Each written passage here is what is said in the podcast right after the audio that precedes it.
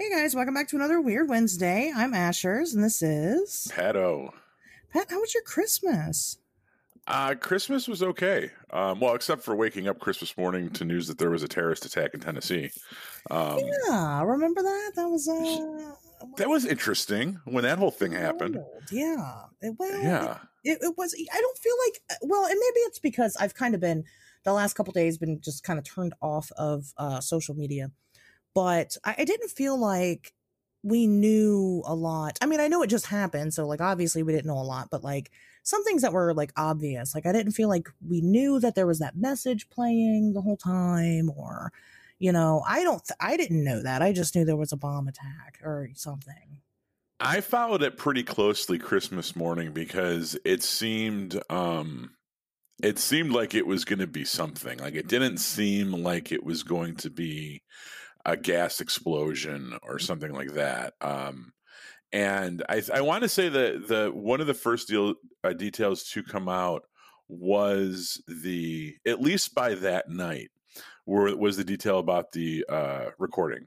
About the recording, yeah, But Yeah, and it at like two in the morning or something. And I mean, uh, techni- uh, it was technically Christmas morning, right? I mean, Right, early Yeah. that morning. I don't know if it was it was necessarily that close to midnight. I, I from the pictures it looks like it's dawn, but I don't know if that necessarily. Um, stuff. I don't remember. Yeah, or or maybe that's just when the photographers got down there. right. That's true. But yeah, I mean the the the fact that it was there was the recording telling people to get away. I I think what happened was that night. So I followed it during the day on Twitter, but like you said, I haven't. I don't really watch. It's very rare that I sit down and watch the news, the nightly Yeah. news or anything. right. I more or less just get my news from Twitter, and sometimes that'll be overpowered by people talking about how much Wonder Woman sucked, right? So, like, eh, there was a certain point in the day where if you went on, and gr- mind you, this is also Christmas Day, so I am trying to be a fucking dad, right. like- right. Live your life. Sure. right? Not like constantly be on Twitter, but there was a certain point in the day when, like, I felt like my Twitter was like that was kind of put there wasn't any new news with that that was pushed in the background and then the news cycle became holy shit wonder woman is terrible and but by that evening i did see uh, somebody that i follow on twitter who's like a political commentator slash journalist Yeah. do a multi uh, tweet kind of breakdown of what we know and what it suggests. And they pretty much laid out the narrative that's now become um, uh, what we know about the what we know about what happened is that you know this wasn't somebody this was clearly a terrorist attack because it wasn't about necessarily the loss of human life because they were trying to get people away. It was it was it was something specific to that AT&T building. Um it's too it- you know before they knew that he was an ex his dad was an ex-employee and he was really trying to take down the internet and, and cell reception in that area um that this was going to that that was going to be a part of it that it was going to be a domestic person that it was going to be someone that you know wasn't just some crazy person trying to murder people that there was a clear cut cause that he was trying goal he was trying to achieve. Right. and and that's pretty much everything that's come out. Like we know the guy's name we know that he was a conspiracy theorist we know that he had he was posted shit online about 5 5G and all that stuff. His dad had worked at that facility. Um so yeah i mean it's it's interesting. I don't know how much more info we're going to get though. I feel like this is probably all we're Well, going they're probably trying to make hear. sure that he's not part of some type of group or something like that to make sure that they're that that we're not going to see this again um, until they share a lot. And they probably don't want people to know that they think that. Um, that he's part of a group yeah, he didn't really act alone. I mean, he acted alone that day, but he definitely could have been part of a group, and this could have been organized by more than just him. right So, right um, well i mean i guess that's the thing is that like what what quantifies as being part of a group part of a a member of a facebook group or you know some kind of a, a reddit thread or whatever Well, probably any of those things. It's just as long as he organized with other people, you know, however, whatever the means was in person or online or, you know, what have you. Um, you know, that I, I'm not sure. I don't, I'm not a terrorist, so yeah I don't So know that- what people do. But the thing is, is that like obviously this guy did it. He's got some. There's there's a very clear cut and dry motive. We just they haven't told us what that is, and there's a reason for that. There's got to be because he's you know it just doesn't make any sense to do all that and not leave an obvious message behind. So he probably No. did. Well, yeah, no, it's it, the the clear cut message was to take down that AT and T building because that that facility was one of like the switching stations for the internet in that area. Um, it it was that that it, it wasn't like an AT and T office. It wasn't like an AT and T store. right. It was it was like if you were to blow up like a power station in your area, and it, it takes down that that section of the grid. That's kind of what that facility did. well, right, but with- why? Um, because he was a, like a five G conspiracy theorist. Yeah, but that doesn't mean it's connected to that. He didn't explicitly come out and say this is because of 5G. You know what I mean? Like he he was making a he was making an obvious statement and especially because he didn't want to hurt anybody. And that's clear, you know, until you know we like I said I just I think that he's got to have some type of manifesto written somewhere or something. He's got to. And they probably know and they probably have whatever it is he had. Yeah. I mean, he but he he took out he took all the money out of his accounts and gave it to people and gave people the like his assets and shit before he did this. I mean, this was in the making for a while. Um, so I just I don't I just doubt that he's like, oh, just you know, go ahead and guess what this is about. I think that he probably left a note or something somewhere and told someone something to where it was very obvious. And like I said, I think they probably they probably know what it is by now. They just haven't reported it to the news yet because they might be. I mean, maybe it is related to some type of group, and I don't know. They don't want to cause panic. I don't know. Um, but either way, I mean, the guy's crazy. But I've heard a lot. I've heard a lot of different things and seen a lot of different. The the big conspiracy going around going going around about it right now is that he um he he was a plant for uh the democrats not uh, yeah the democrats because that AT&T building something about fake ballots were there or something and they didn't What? Oh yeah, they didn't want to get caught. They said that if you watch the video of it blowing up, there obviously a missile hits it. So the guy was already dead in the car and the RV when the missile hits and blows it up. That's what people are saying. I'm serious. I'm dead serious. That's what they're saying, and they think that that's why they did this because of some. And I don't. I haven't really. I you know again I've been off of social media, so I haven't really dug too deeply into it. Uh, but I was on the I was on the Dill stream last night, and Dill was talking about it, and that's what he was saying, and I was like, and that's that was my reaction. What? So I went and looked it up, and sure as shit, that's what people are saying. That's what they're saying. Is that if It was a way to destroy ballots. Can't you just use a paper shredder? Uh, right? Why would they do that? Why, Why do they you need to blow up a fucking AT and T communications center to burn paper? stage like, this whole thing? Well, you right because you would think because that would draw even more attention to you. You know, this is this is national news now. like Right. you know so uh it's it's obviously very silly um at least uh, uh, things that i've looked into i haven't dug too deep yet but that's what they're saying that's what the claims are and uh No, he was a nut job. His dad worked there. He knew it was a vital part of the uh, communications infrastructure in that area, and it, it w- obviously wasn't that well. I mean, I guess it was well thought out. He pretty much accomplished whatever. He blew up the truck, Yeah. so I mean, I guess like mission accomplished there. But I don't know if he, um, you know, he's mentally ill for what i mean everybody's saying that i mean uh, people Right. that knew him knew that he was and you know very nice but mentally ill but uh, you know nice didn't have anything to do again the guy's goal wasn't to kill people he went out of his way to make sure nobody died except for him you know, and who knows? He could have killed himself while he's in the RV, and then when it exploded, his body parts everywhere, whatever. You know, that's that's fine. You know, maybe he was dead when it exploded. That's kind of what people are, are alluding to, but it wasn't hit by a missile. right? like that's How do you even do that in like a place with like tall buildings? Like you'd have to like come up and then come down. well, You know what I mean? And like, I don't know. I mean, there's people. I would think that would be a pain in the ass to do the trajectory for. uh, yeah, you know. it just doesn't even make it doesn't it doesn't make any sense. It's it's Well, just- people can say it. I mean, I don't know. I don't want to doubt the newsworthiness of Dill's live stream. Well, Dill doesn't. Dill wasn't saying that that's what happened. He's saying that's what people believe happened. yeah. He was just kind of talking about it, you know. But uh, yeah. So I don't want to. I want to make it sound like Dill's a crazy person. He's. I mean, he is, but not in that way. Um, but Dill's cool. We like Dill. Um, but no, eh, you know, so but other people, a lot of people are saying that. I mean, it's not just like, because I know, because I was looking through some like comments sections of things today, and uh, and it, I mean, I didn't look for very long, but it there was a a couple of people that were like, "Well, this is for by the Democrats because they don't want to get caught in their election fraud." And it's like, "Oh my God, your fucking guy lost. Get over it." Right. it's just Jesus Christ. Not everything's a conspiracy, guys.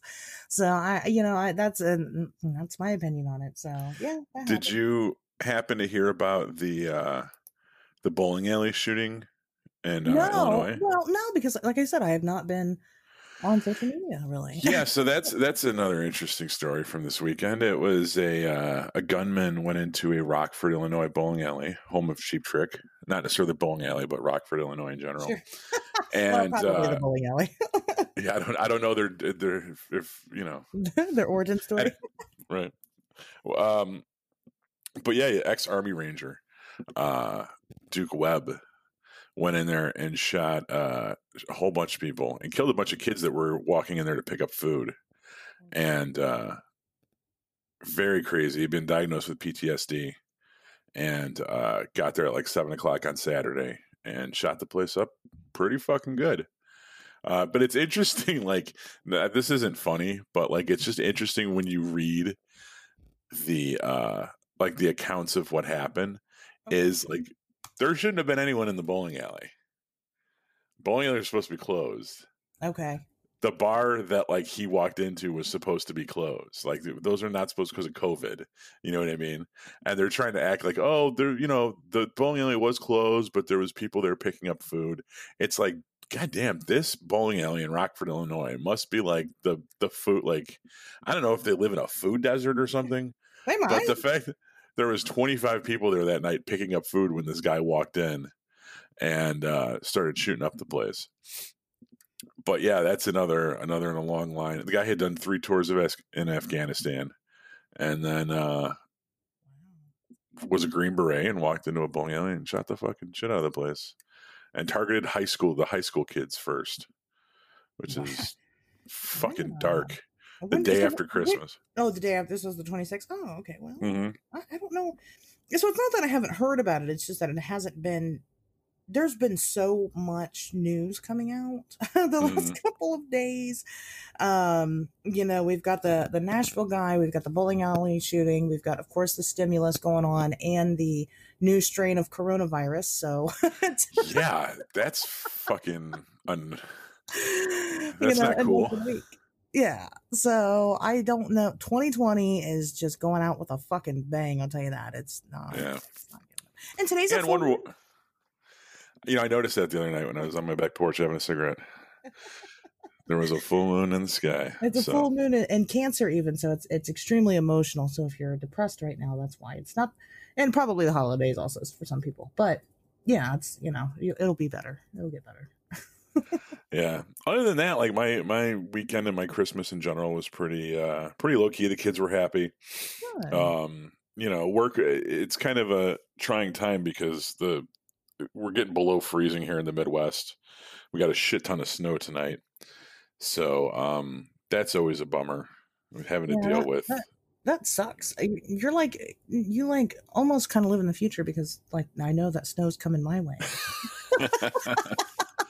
yeah, we deal with that. We deal with that a lot because my my wife's family's in Fort Wayne, and oh, yeah. uh, my my son's there now, and like we're like, okay, the weather we get tonight, they'll have to be driving in tomorrow afternoon. Oh, you know, yeah, yeah right. I know yeah, exactly. So I'm not I'm not looking forward to that snow when it comes. Hey, yeah. that's okay. You know, it's wintertime. We're we're Midwesterns. We're used to it. right? You're stranger I mean, to that shit.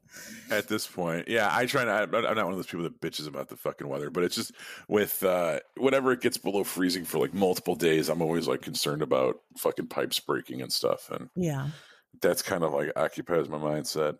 But yeah, and I guess the the other thing is like just trying to figure out like moving into uh the end of the um end of the year, kind of looking forward to 2021 since this is our New Year's Eve special. Yeah. Uh, just looking at the next year and being like, well, what the fuck am I going to do? You know what I mean? Like, there's a lot of there's a lot of stuff kind of like on my plate, and um, looking at like what projects I'm going to do, what projects I'm not going to do. You know, um, you know, Maybe I spent the whole month as to what you have done. Right. But I mean, like, you know, I spent the whole month of November doing that, writing all that stuff for NaNoWriMo. And it's like, okay, well, do I spend a couple months working on that? Yeah. Do I, um, I kind of really want to get back into filmmaking again. You know, this year we did the, um, did a movie for uh, the 48 hour film project, and that led into the second unit stuff on the People's Joker. So that wasn't, you know, in the middle of the pandemic, you get two and a half film shoots. Oh, and we're filming this weekend for uh, my buddy's making a um a killer Santa Claus movie. Oh. And yeah, and uh he's coming over and shooting some stuff for me and my kid open up a Christmas present and there's a severed head in there and we scream. It's just like a, a fucking cutaway scene. It's part of a montage. But um yeah, so I mean I've kind of been active with that stuff this year too. Um and it's like, you know, there's always like, okay, well, do we want to try to do something bigger in 2021? Do I want to like write something? Do I want to, you know, use this kind of winter to like do pre-production and then film in the spring or whatever? right. Um, Yeah, that's kind of where I'm at at the moment. Well, especially with the documentary, we're kind of on hold because of the winter. Right. And, you know, because most of the things that we do are, you know, outside. So, um, you know, we're kind of just waiting um, and uh, seeing what's going to happen. But yeah, we're, I mean, you know, but right now is the time for me to work on other things. And I've definitely got other things going on. So, um, Yeah. I don't know. I wish I could look that far ahead, though. I, I just can't. I can't even imagine it. This year's been so weird. My sense of time doesn't exist anymore. Well, yeah, I mean, it's I don't I'm not trying to like meticulously plan out the next 3 months, but like you said, like if you know that like okay, we're going to we're doing this moth we're doing the Mothman documentary, we're probably not going to film any new content with it till March. Mhm, right? So then what could I do in January? What could I do in February, you know? Um right before the pandemic hit, I had gotten back into playing um music again. Both with uh the Christian rock band and also the uh I was jamming with my with some old bandmates, um, and we were gonna put together a cover band, or, or I don't know what the fuck we were gonna do with it, but that all came to a screeching halt when, Right. when Corona hit. Yep. So now, now that me and the drummer, the drummer's a firefighter, and I work in in you know I do what I do, and we're both gonna get the vaccine pretty quick. Um, so we're like, well, fuck. Once we both get the vaccine, like we should just start fucking practicing a bunch. Yeah, you can. And- you should. yeah. You know, and we're he wants to start a, a cover band called Whiskey Business, Okay. like. Risky Business, and uh, you know the the promo pictures will be us in our underwear, tidy whities. Like, you ever see that? The, you, you have no fucking clue what I'm talking about right now, do you? No. Tom Cruise made a movie called Risky Business. They fuck on the train, where uh, it's him and Rebecca De Mornay, and his parents go out of town. It's actually set in Illinois, like Chicago suburbs. And he hires Rebecca De Mornay, who's a hooker, to fuck him for the weekend while his parents are gone. And she steals like this Fabergé egg, and he has to get her back. And they screw on an L train.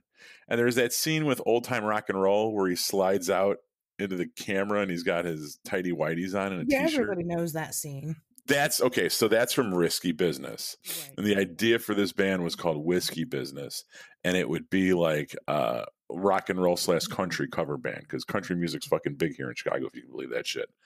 And uh do that. And then for the promo picture though, we would m- mimic that scene from Risky Business with the three of us in our tidy whities and the sunglasses, which is funny because you wouldn't want to see any of us in our tidy whities. Oh. okay. But- right. I don't know. Whatever. It's you can. spent way too much I don't time know what you're talking about. Doesn't mean that other people don't know what you're talking about. Jesus, I'm, I'm at least trying to play the part. I don't know you. I'm sorry to put you in that position. Okay. All right. How was your Christmas? it was it was good. It was a good time. Um yeah, I mean we did we we have small Christmas with me and my daughter. My mom, she works in the medical field, so she always works on Christmas Day. So we plan a separate day to do that, and we we did that over the weekend, and um, it was pretty low maintenance actually. Um, you know, I've spent the last couple of days really doing kind of a bunch of nothing. It's been weird. I don't, but at the same time, doing everything. It's strange. um, you know, because I haven't really had time to like, you know, like I got some gifts and things, but like I haven't even like I wanted to like take a picture and like show people my stuff because I actually got some really cool stuff. Um, you know, not trying to brag, but just as a way to be like, look at this cool stuff. Um, but I haven't even been able to do that. Now I feel like it's too late. I've missed my mark. and you know, but I haven't even like touched anything that I got. And I'm like, you know, I got some like video games, I got some movies, and I haven't even What games you get? What what did you ask what games I got or what movies? I got? Yeah. What so- games? Oh, my games. Yeah. So I actually got um I got Oddworld, Abe's Oddysee, except it's uh Oddworld New 'n' Tasty. It's a remake for the Switch. Um Okay. Odd, Oddworld is is a great game. Um it's basically about like an alien that's stuck in a soylent green type of situation. So I remember the original on the Yeah. uh, so it's the, it's just a remake of the original, yeah. And then I got um Rune Factory 4 for the Switch. So we I'm pretty excited to get into some some nerding and then like I said I got I got a couple movies and different things that I need to just, you know, deal with. And I got I got a bunch of books too and I'm stoked about it. So, um my mom got me this, eh, which is surprising because my mom kind of doesn't take what I do very seriously. Um, so she's, um, you know, she just doesn't like the whole Mothman thing. She's just like, well, there's Mothman documentaries out there. You don't, you know, you're not doing anything new. I'm like, okay. So we don't talk about like the things that I do, uh, you know, for a living. And like, she doesn't quite understand. Like, I know we were kind of getting into a, a political argument the other day and we were talking about how much I realistically work. And it's basically my entire life. All of my hobbies are my job. So that's all I do. Right.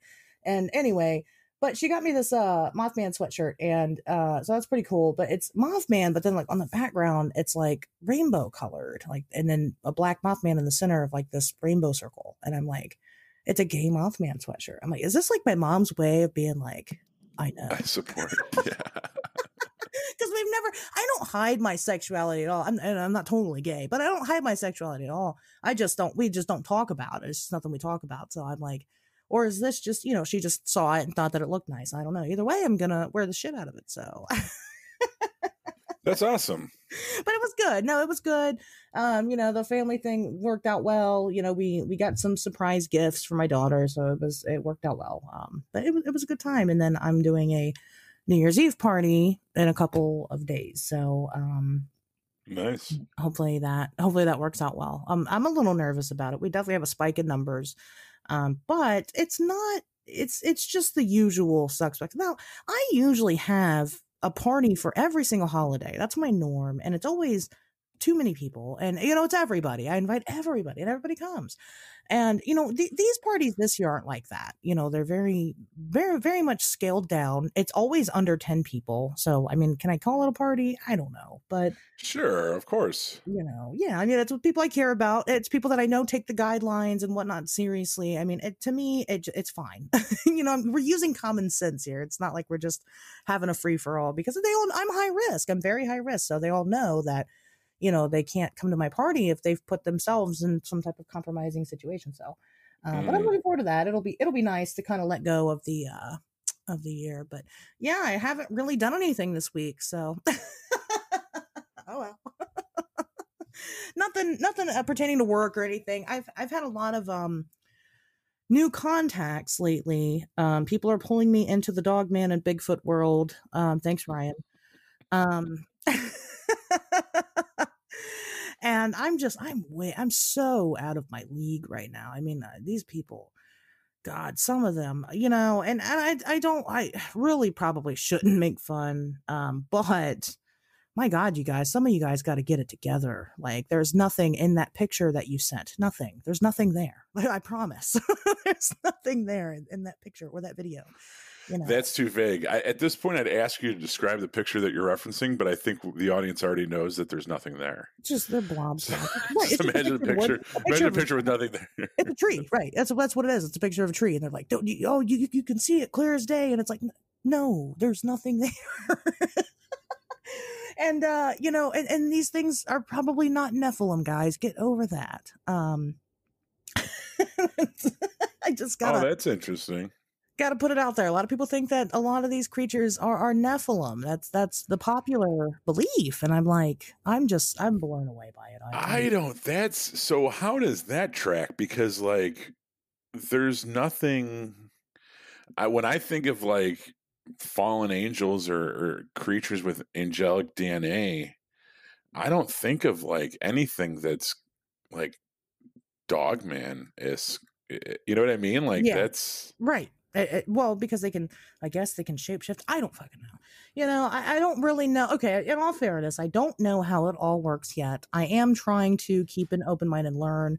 But when I hear things like how big it, it was the Bigfoot creatures that were the serpents in in uh, the story of Adam and Eve that were tempting Eve, it just doesn't make any sense. It doesn't. Well, yeah, because there's nothing reptilian about Bigfoot. It's a Bigfoot seem to be the antithesis of. If you had to, if you had to pick three qualities to just to describe a reptilian, I would think each one of those qualities that most people would mention would run completely counter to how you would characterize a Bigfoot. Yeah, right. know what I mean? right. exactly. Fucking the hair, like first and foremost, like I don't know. big human like body but long little skinny body Uh, you know it's a weird it's weird so i you know i don't know i'm trying to keep an open mind i don't want to be that person because i i know what it's like to be proven wrong and i have been before but uh, guys i'm just not it, mm. Well, send what's interesting? evidence though send me all your evidence please uh, if you have stuff that you think's gonna rock my world and change my mind i invite you to challenge me on it because i would love to see it. Well, something in- something that is kind of interesting to consider is that if you listen, if if you if you follow the biblical story of the Garden of Eden, is that the way that we know serpents to look now is the way that they are made to look as punishment for tempting Eve with the apple, right? When mm-hmm. when God realizes that Adam and Eve have eaten from the tree of knowledge and they say what the fuck happened and they blame it on the snake as a mm-hmm. punishment God transforms the snake into its current form. You're going to slither on your belly. You're going to bite at the dust. You're going to you're going to, you're going to eat dust, and you're going to bite at the man's heel, and you're going to basically took away its arms and legs. So then, what did it look like before? Now, some mm-hmm. people say, okay, well, that's a Komodo dragon, or that's a Gila monster, or whatever, Right. right? Just Sure. those kind of like lizards that walk around on four legs, and that's the distinction. That's that's ancient man making the distinction between um, a four-legged lizard and a snake, right? Although some people say no, that the serpent was a, a reptilian, a lizard man, a uh, you know, however you want to characterize it. they don't say Bigfoot, but that doesn't mean that you know it couldn't be have been Bigfoot-like, and You that yeah yeah, and that that was and that that was what it was transformed into. So I don't know. Um, I think there's definitely some possibility. I'm sorry, go on. I say, you know, challenge me, bring bring on the evidence, and I will absolutely look over it.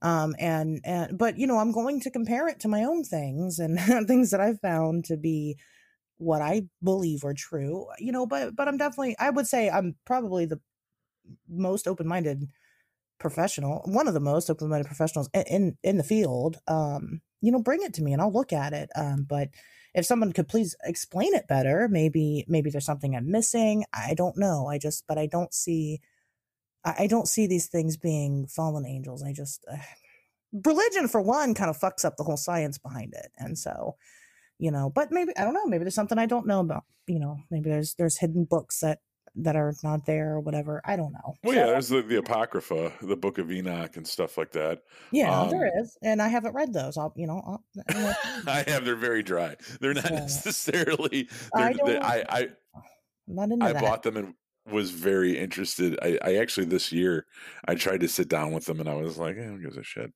Um, like it's yeah, it sounds interesting, but I have the Book of Enoch. I, I it's boring. Right. boring as fuck. I can't sit down and read it. It's so boring. So I don't know. Um, one more thing I want to bring up before we we get into this. Keep forgetting about it, but it is very interesting. So here in Ohio, we have something um called the Serpent Mound. I don't know if you've ever heard of it. Um, oh, 100%. Yeah. yeah so so we've got that and it's you know pretty big and famous and it's you know basically a big um like a giant snake eating an egg that's like been kind of Right. carved into the ground. Well, probably not carved, probably built up into the ground. We really don't Yeah. know a lot about it. Um I what- could. oh, I'm sorry. I was going to say I could talk to you about it. We could do the whole show on the Serpent Mountain right now because I'm very. Uh, uh, Graham Hancock wrote a book about it. Well, it features very heavily in one of his books, but I'm I actually wanted to go there so fucking bad, and, and it's not too far from Fort Wayne. We're going Um, soon. Yeah, we're gonna be we're Yeah, let me know because I would I would be I I I bugging my wife about going to this thing forever. Um, but yeah, go on. I'm sorry. So anyway, yeah. So so the Serpent Mound. Uh, well, we'll just you know for for story's sake for the moment for people that don't know what it is. Um, it right now it belong it pretty much belongs to the Indians or the Native Americans. I'm sorry. Um, and um, they you know so they lay claim to it. It's their it's their land, but it's a big historical figure because you know it probably came from them. And there's some theories about what it might be or why it's there. Or Anyway, how old it is. yeah there's a lot of you know up in the air about it so um they so so they're there the native americans are there and you know some people live on the land and um a group of of i guess very extreme christians decided to show up this past weekend and cleanse the place of negativity and it caused a big old fight and they left um but but yes i mean they were pretty much defiling sacred land um you know when when they were trying to rid the energy or whatever with prayer i mean that's kind of what that's what that is right i mean it's it's like a turf war isn't it like between religions I mean, I guess if you if if you're a native, yes, yes. Even though it's not It's causing wrong. physical harm, if Right. you believe in in one story of its purpose, then you could see what they were doing with their. Even though it's just like it's like two groups praying at each other, and that Yeah. seems kind to the, to an outside third party. That seems kind of like, well, are any, is anyone really fucking doing anything here? But I mean, if if you believe in it, and if you're if you're if if you believe either side of that, then you have to see what the other side is doing is running counteractive to your point that that that site's very interesting because um you know popular there graham hancock wrote a book about uh basically immigration to america and when um european and I guess africa is like where mankind kind of started and then came through the bering strait and all that shit Yeah. so like there's some debate over when mankind actually settled in the united states and most archaeologists will tell you between 15 and 20,000 years, which that in and of, of itself runs counterpoint to what the fucking what fundamentalist Christians think because of they think the earth itself is only 8,000 years old. yeah Um but people that kind of like okay, yeah, whatever. They'll tell you that mankind settled in North America between 15 and 20,000 years. However, uh, there's evidence at that specific site to suggest that it's actually more closer to 100 to 150,000 years that mankind came to North America. Yeah, but once again, you're you're you're dealing with carbon dating and yeah in exact science, and there's also stuff there that um how you know the Great Lake. We talked about this on a previous episode, but the Great Lakes were formed with like by glaciers kind of moving south from Canada right. during a warming period or potentially after a uh, you know an uh, impact event where something had hit the earth and it you know fucked with the weather and shit so um there was kind of a great flood that happened across the United States and parts of the world. And that's how some people think the Grand Canyon was formed. And there's also evidence in those mounds, like with the way that this, the soil is sat, to suggest that this happened. It's a very, very interesting site. Hmm. Um, Wow. and it's not and it's nice because it's like one of the few areas that um is accessible to Chicago. It's not really that far away. I think it's like a six hour drive or something. And um, using Fort Wayne as a stopping point. When I was reading Graham Hancock's book, I was like, we got to go here. Like, it's not that fucking far away, you know. And it's public property. It's like there's parts there's parts of it that maybe Native American Yeah, kind of it's owned, but you can't just walk on right, especially right now with the coronavirus. You can't just walk on the property. Right? Because I think it's a national park too, isn't it, It- it or is. something? Well, it, yeah, Yeah. it- it's a landmark of sorts. So like it's protected. It's protected land. Right. But there's trails and stuff all around it. I mean, there's other areas that you can go to around the the mounds, but you can't actually just go and uh access it whenever you want to. Um it has to be very very special occasions. We also have these um we have these other giant mounds here that are Indian burial burial grounds. and yeah. um, we so we have a. Uh, I keep saying Indian. Fuck, man. I'm sorry. I'm trying. I'm learning. Um, but Dude, there's like 15 of them left, and they ain't listening to this show. Don't worry about it.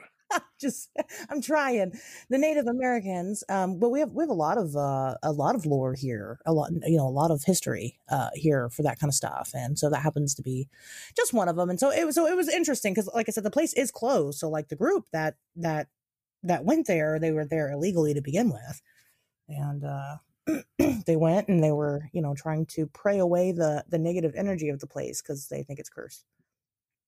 That's the. Uh, you know that's wrong it's it's wrong because they're they're it's already you know to the native americans it's already seasoned with whatever history it might have you know right to disrupt it so well that that's the american midwest for you. It's one great Yeah. big fucking indian burial ground. It really the is you're right. whole place.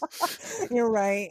Yeah. oh it's not funny it's fucked up it's wrong no especially those mountains. That's what we have we have Yeah. a bunch of those downstate and you know they're, they're kind of all over the midwest but they're that's cool. The- i mean it's it's a cool it's it's a cool place to go to but it's it's still pretty because it is you know different than just a traditional cemetery but um you know it is it's still very sad so you know don't don't take your dead children there that's for sure and try to resurrect them because i heard it doesn't turn out well.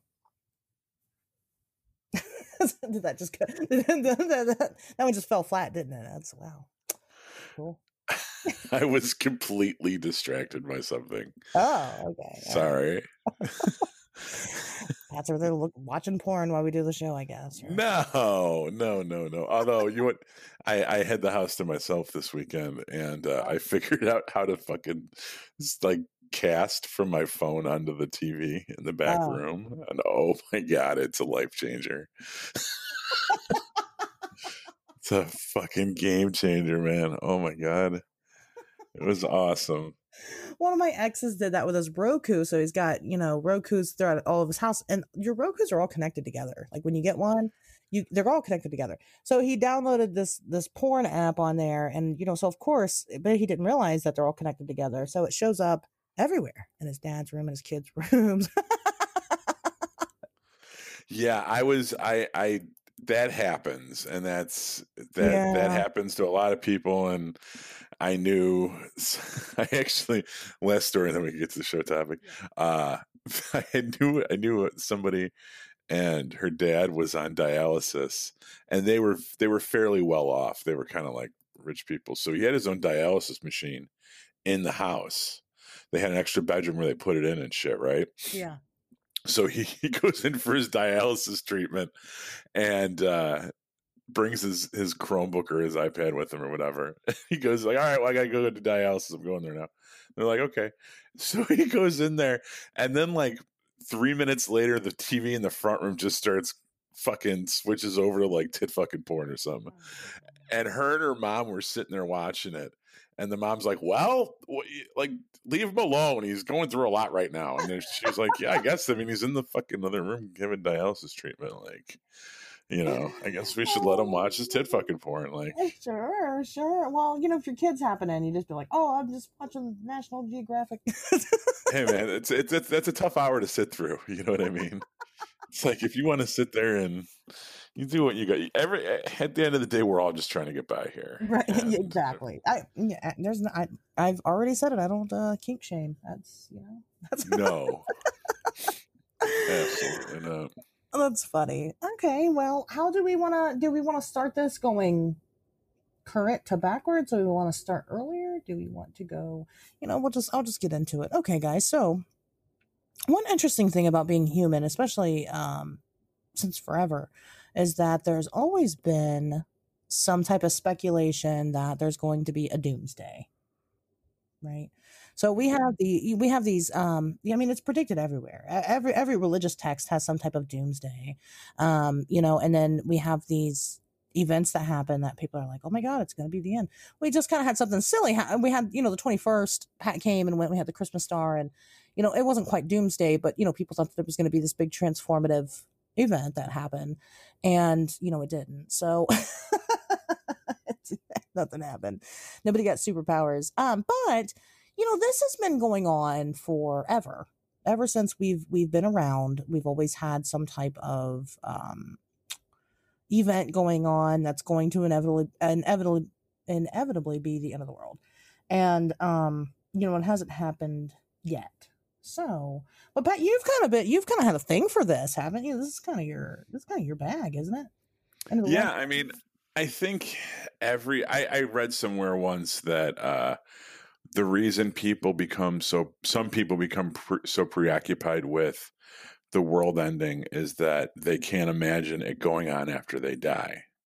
So every generation or certain generations really do latch on to these apocalypse myths because it's almost reassuring to know that you'll be there when it ends. Because if it doesn't, then it's just going to go on without you. And some people can't wrap their fucking head around that. Yeah, so they, well, it's almost comforting to think that Everybody as much as some people yeah some people might find i mean i was as a kid approaching the year 2000 i was i was 19 i was born in 1981 so i was 19 when 2000 hit.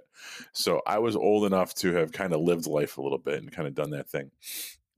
And i had a lot of anxiety leading up to it because there was so much shit on the news or uh, not the news but like you know 14 entertainment or, or whatever media um kind of making prophecies as to what might happen and it was something that like i guess you know you think about what's what what do you find more psychologically psychologically disturbing?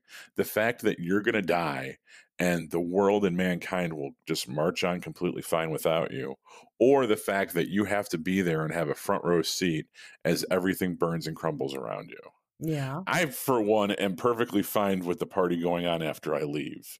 I I find that much more comforting than the idea of I have to sit here and watch the end happen.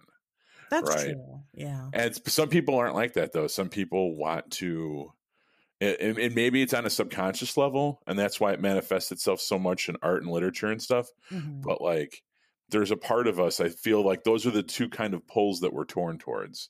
You know, not wanting to see the end, but kind of at the same time hoping that the end comes because then we we don't have to feel like our we we meet the same death as everyone else. Right. You know. Yeah, well, I, I mean, I it's it's a, a definitely a much smaller scale, but like my best friend, you know, we we talk about it a lot. And we kind of fight over who's going to die first because the you know both of us are like, well, I have to die first because I can't live without you. So, but it's like a catch twenty two because I don't want to die first and then know that you're just going to be miserable. you know, so we joke about that. Uh, It's it's like you know one one of us is going to die and then the other one's going to die shortly after. Um, so you know, like mates. but yeah, I mean uh, that's definitely that's true. That's that is an interesting perspective. I never thought about that. I just figured just from a religious standpoint alone, I mean, people know that you know it's coming. You know, and w- they believe that you know the end is going to happen at some point. Um, you know, they just don't know when. Um, they just don't want to be the, the bad guy when it does. I guess I don't know. Um, but it, you know, it's it's gone on forever, it, and it goes on. Not just you know, we have these huge events, which is kind of you know these bigger events, which is what I'm going to talk, what we're going to talk about today. Um, but then we have these smaller scale events, like uh, for example, um, the Heaven's Gate people. Yeah. Did you watch that documentary? No, It's pretty good. Uh, I bet it is. I should. I, that's what I should have done. I don't know why I didn't. Um, I, I haven't done anything the last couple. Nothing. Anyway, um, you know, but but that's a smaller. You know, that's a smaller group of people who probably genuinely thought that the world was going to end. Right. I mean, this is how they thought that they would get their salvation, and you know, they went and committed mass suicide or whatever it was that they did. Um, Sure. but you know, that's basically it. Uh, you know, but then we have larger events like the most, the more recent was the you know the 2012 thing where everybody was talking about it. Um but you know we were i don't really know of of big events that predate um y2k that's that's the first one i remember i guess. So in my lifetime i've had the two. I don't know did you guys have something before y2k or I mean, there's the Book of Revelation, which kind of was a consistent. Um, I mean, if you look at like Nostradamus and and uh, shit like that, like there's there's people that thought that, um, you know, Kennedy being assassinated was one of the uh, was was alluded to in the Book of Revelation, right? The three antichrists that are supposed to um, that are supposed to rise up you know, uh, there were supposed to be three false prophets, and Napoleon was one of them. Hitler was one of them. and then I don't know who the third one. There hasn't been a third one, but they, you Obama. know, was, Obama Right, for a long time. I mean, so there, yeah, there's always people try. There's always data that people try to manipulate Sure. to suggest this and that. But Anytime think- a big event happens, I think a lot of people are like, "It's the end of the world." The the coronavirus pandemic. Everybody's like, "Oh, it's the end of the world. It's end times. It's it's a plague." right, You know, or like so the environmental collapse, which I'm not. I'm I'm not trying to say that I don't think that you know. That's fucking climate change is real and shit. But I think definitely there were some dates that were thrown around with that that have proven to be not true. And I think there's some people that, you know, people like to make predictions. It's real sexy, you know. And uh the problem is is that eventually you're proven wrong or right, you know, but most of the time people are proven wrong and then they just make more predictions and you go from there.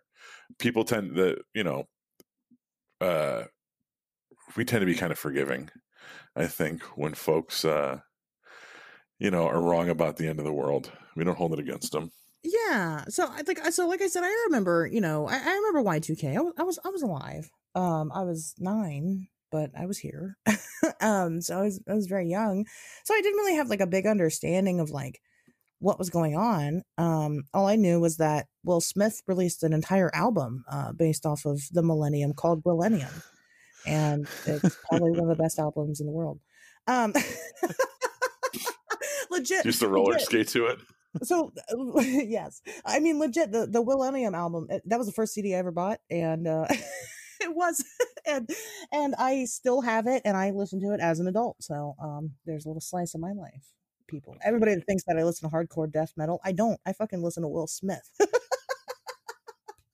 From, Yeah, I guess from we- 1999 um but no yeah so so i just had a basic understanding of um you know kind of what was going on. I mean of course everybody was talking about it and kind of more so what it was then was that um all of our technology was going to fail. It was all going to shut off. I don't really understand why. Um, So, um, it, the the Y two K bug it was it refers to events related to the formatting and storage of calendar data for dates beginning with the year 2000. Problems were anticipated. Some arose. It's one of those things where you don't know if the whole thing was overblown and fabricated or if because we made such a big deal about it that we were able to resolve the issue before it got even worse. okay Um, I think overall the U.S. spent uh, no, no, the, the they the estimated cost was like three hundred billion dollars was spent to try to prevent the Y two K shutdown, but um, and uh, about half of that was with the United States alone. And we can look at like what actually went wrong and say, well, there doesn't nothing really went wrong to justify the spending of that money. But the flip side of that is, or did nothing go wrong because we spent the money, right? Because Okay. we, you know, but it also kind of gave us a chance to overhaul our infrastructure and update things, you know, because at that point, so what happened was when computers were became like integrated into our culture and society and stuff, like in the seventies, um, how they would record dates was just by using the last two digits of the year, right? So Sure. instead of putting in like 1988, they would just put in 88.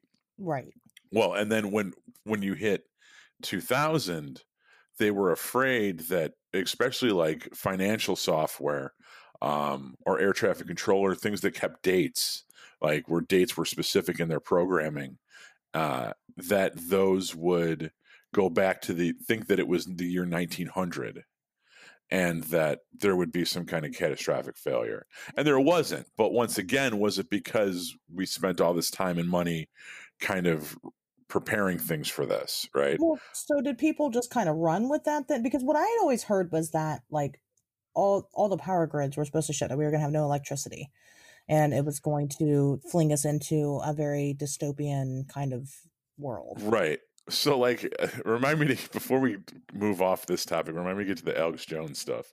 Um, but I think what it was just kind of like this perfect storm where people were already kind of hinky about the year 2000 and what it could mean um, whether or not it was gonna was jesus gonna come back? There was supposed to be something about the positioning of stars above the pyramid and you know uh, there was all these different fucking theories right?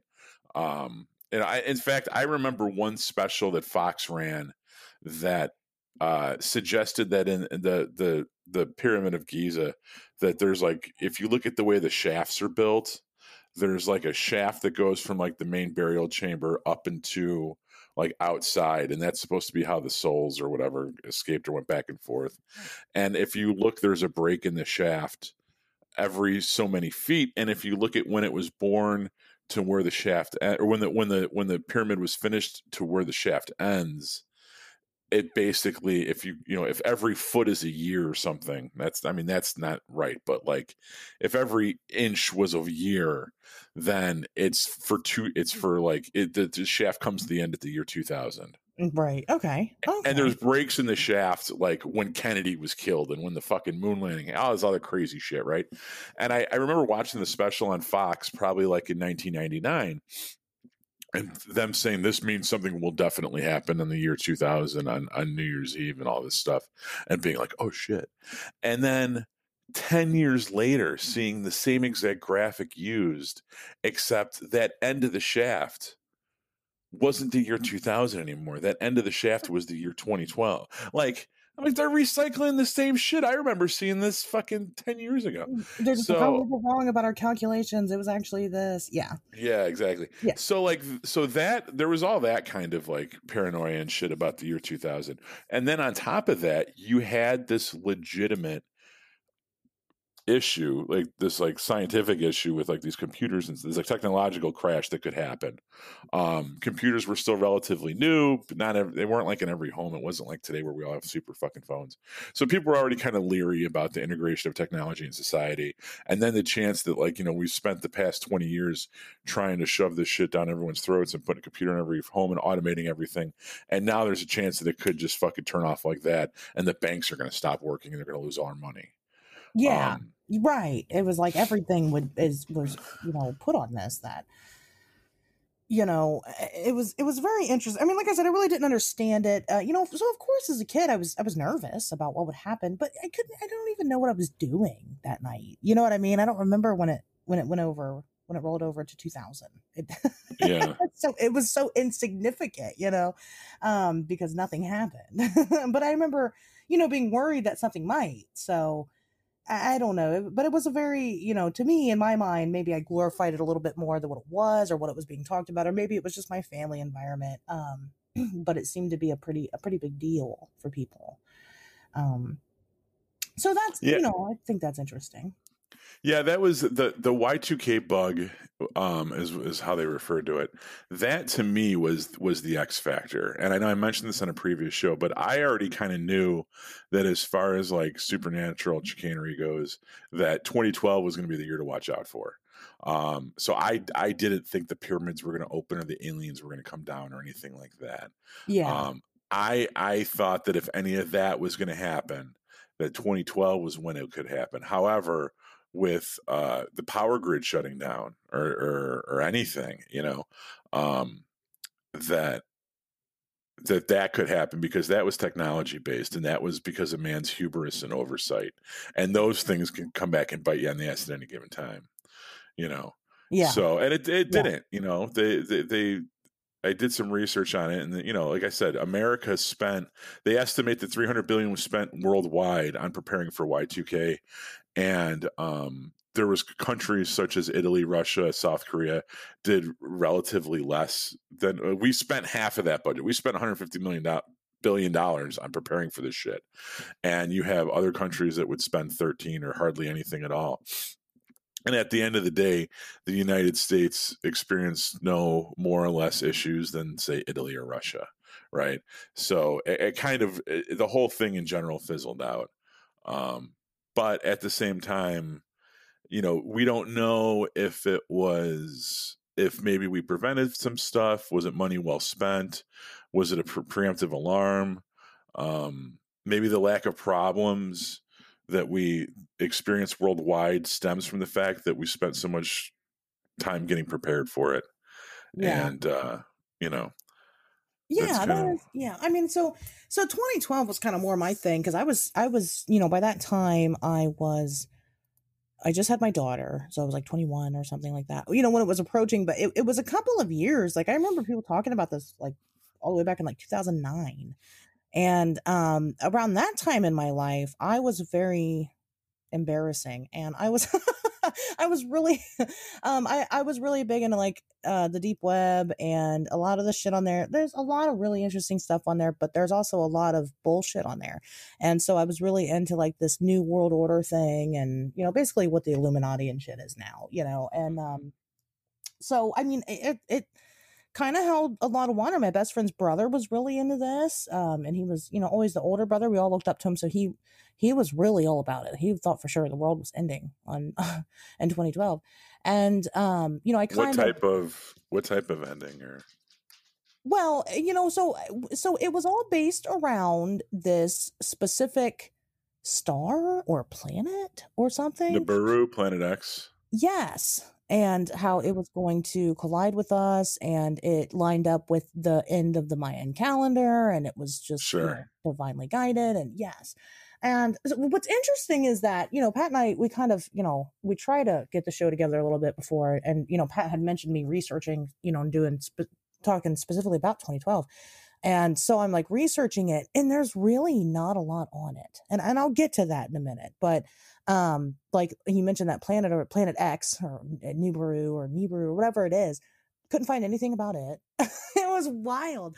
Anyway, so yeah, at the time, you know, a lot of people really bought into this. NASA was putting out articles. They're like, well, the world's not going to end because of this, this, and this you know, which of course they'll say that they don't want you to panic when the world's ending. You know, if they right. knew, they probably wouldn't tell us. You know, but um, it was it was a big thing, and I worked at which I I think I might have talked about on the show, or maybe I just talked to Pat about it in passing. But I know I've mentioned it. I worked at a call center at the time, and yeah. uh, and the job was calling people, do doing cold calls to get donations on behalf of conservative Christian views and you know the fuck that we'd had a script that we had to read off of and it was fucked up. It was like oh the end is coming. It's you know it's it's december now. You need to pay us $300 to you know buy your salvation or god's not going to let you in heaven. And all it was fucked up. It was wrong. I mean that's not exactly what it said but that's what it was implying. So it was uh it, it was it was wrong. But anyway um so yeah i mean it was a it was a big thing. And you know, and then of course the 21st rolls around and nothing happens and and we're still here. But what's interesting about this, and I've wanted to talk about this on the show for a while because I, I think it's it's pretty neat, um, is that there is there is a theory out there that the world did end in 2012. Have you seen this? No. No, you have not. Wow. So 2012 was also the year it was a huge sign there was a huge scientific discovery and that was the the Higgs boson. Yes, the, the Hadron Collider. Yep. And so what people think because you haven't really heard anything about it since then, right? It was a it was a big deal and they're like we're making mini black holes over here. We're going to make a mini black hole. And then now you don't hear anything about it. So what they think is that they turned on the hadron uh, the hadron collider and it made a black hole and the black hole sucked everything up here, right? And so the reason why we still have consciousness is a couple of theories. Maybe, you know, maybe we died, maybe we're we're in hell, maybe we're in heaven. You know, maybe we were shipped off to a different universe and that's and it explains the the Mandela effect and why we have these false memories because we were moved into a different dimension. Um, but it it really goes into like great detail. It's pretty amazing. But one of the first things that that they had, and it, it's just a Twitter thread. It's just somebody on Twitter that threw all this shit together, and it's great. Um, but I'll send you a link to it so you can read it, but it's long.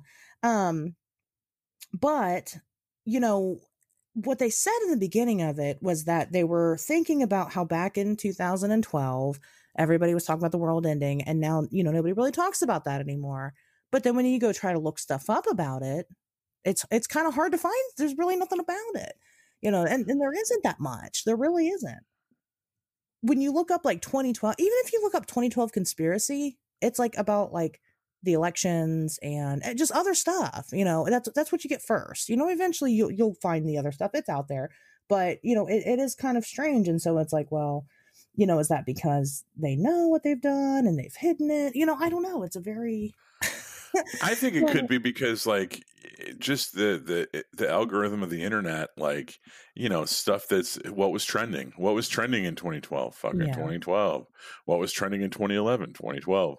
You know, all this stuff was it, it, it was in the forefront of our minds, and it was it was kind of like this collective apprehension That's about what's going to happen.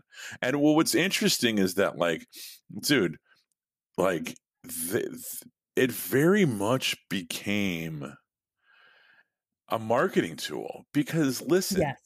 I knew about it because of the Invisibles, which is a which is hopefully we'll get somebody an upcoming show. We'll have some, one of the guys from that podcast on the King Mobcast. If if you're going to listen to two podcasts, if you're listening to one podcast each week, listen to ours. If you're listen to a second one. They they have a monthly podcast, but listen to theirs where they break down episodes of the uh, issues of the Invisibles comic, which I fucking absolutely adore. That and um, smooth. That was a good plug. right thank you thank you uh but yeah so so grant morrison was talking about the 2012 phenomenon back in 1997 seriously um so you were saying that before, yeah. That you you know Yes. about this for a long time. Yes. So so that was it was always there. But when you like listen, there's a lot of fucking conspiracy theories out there. There's a lot of doomsday scenarios. They didn't all get turned into movies with fucking John Cusack, okay? Yeah. There was it, peop, pop culture saw it as a branding opportunity, right? We had all survived 2000, but I mean, how many people fucking sold books because of the two because of the year 2000 because of the millennium, right? Yeah, that's true. How many? There was a lot of money to be made. There was a lot of fucking shit to be shilled, and I think with 2012 they just saw an opportunity to do it again, and they did it. They made a fucking movie that made a lot of money, and a lot of cranks, uh, a lot of coast to coast AM people, guests, uh, sold books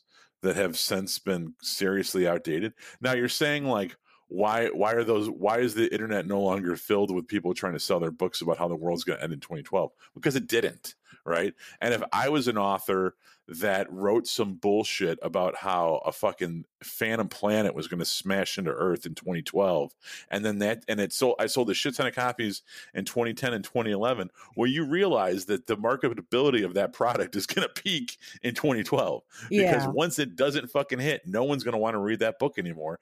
And if I was the author of that book, I would try to bury it as much as possible because it makes me look like the fucking fraud that I am. So, all these articles, all these YouTube videos, all these books, which are nothing more than fucking PDFs sold on Amazon anyway, uh, all this stuff that was generated leading up to it, the fact that it's now completely like not there makes sense in a certain to a certain respect because it's no longer valid. In fact, it's been proven fucking untrue. And any claims that are made in there of people that say I have inside information or my calculations show me this, well, apparently you were fucking wrong. All those people were wrong. All those people made a lot of money preying on people's insecurities and fears about and apprehensions about the end of the world. Yeah. And if I was them, I would take whatever money I made, fucking tip my hat, and fucking sign mm. off line. You know what I mean? I mean, I know because we were uh, the, the the church was profiting off of it. you, know? Sure. you know, so they definitely were playing that card up. But then, like, I don't, I'm not sure. You know, the church is just like, oh well, not yet, I guess, but it's coming. Can I? You know what? Actually, th- I kind of wanted to bring this up when we were doing the Y2K bug. So uh, back when this happened, Alex Jones was. Um, That's right. Yep. Yeah, he, he so he was a he was a radio show uh, host out of Austin, Texas. He wasn't super famous, but um, he was getting some traction, and uh, he was doing uh, like a live show that night, and uh, he was making a lot of outrageous claims about what was going on, trying to incite this type of panic. So here's here's a direct quote from Alex Jones on New Year's Eve, 1999, or, or right at, uh, after midnight, after the Y2K, after we had crossed over, and supposedly the Y2K bug was taking effect.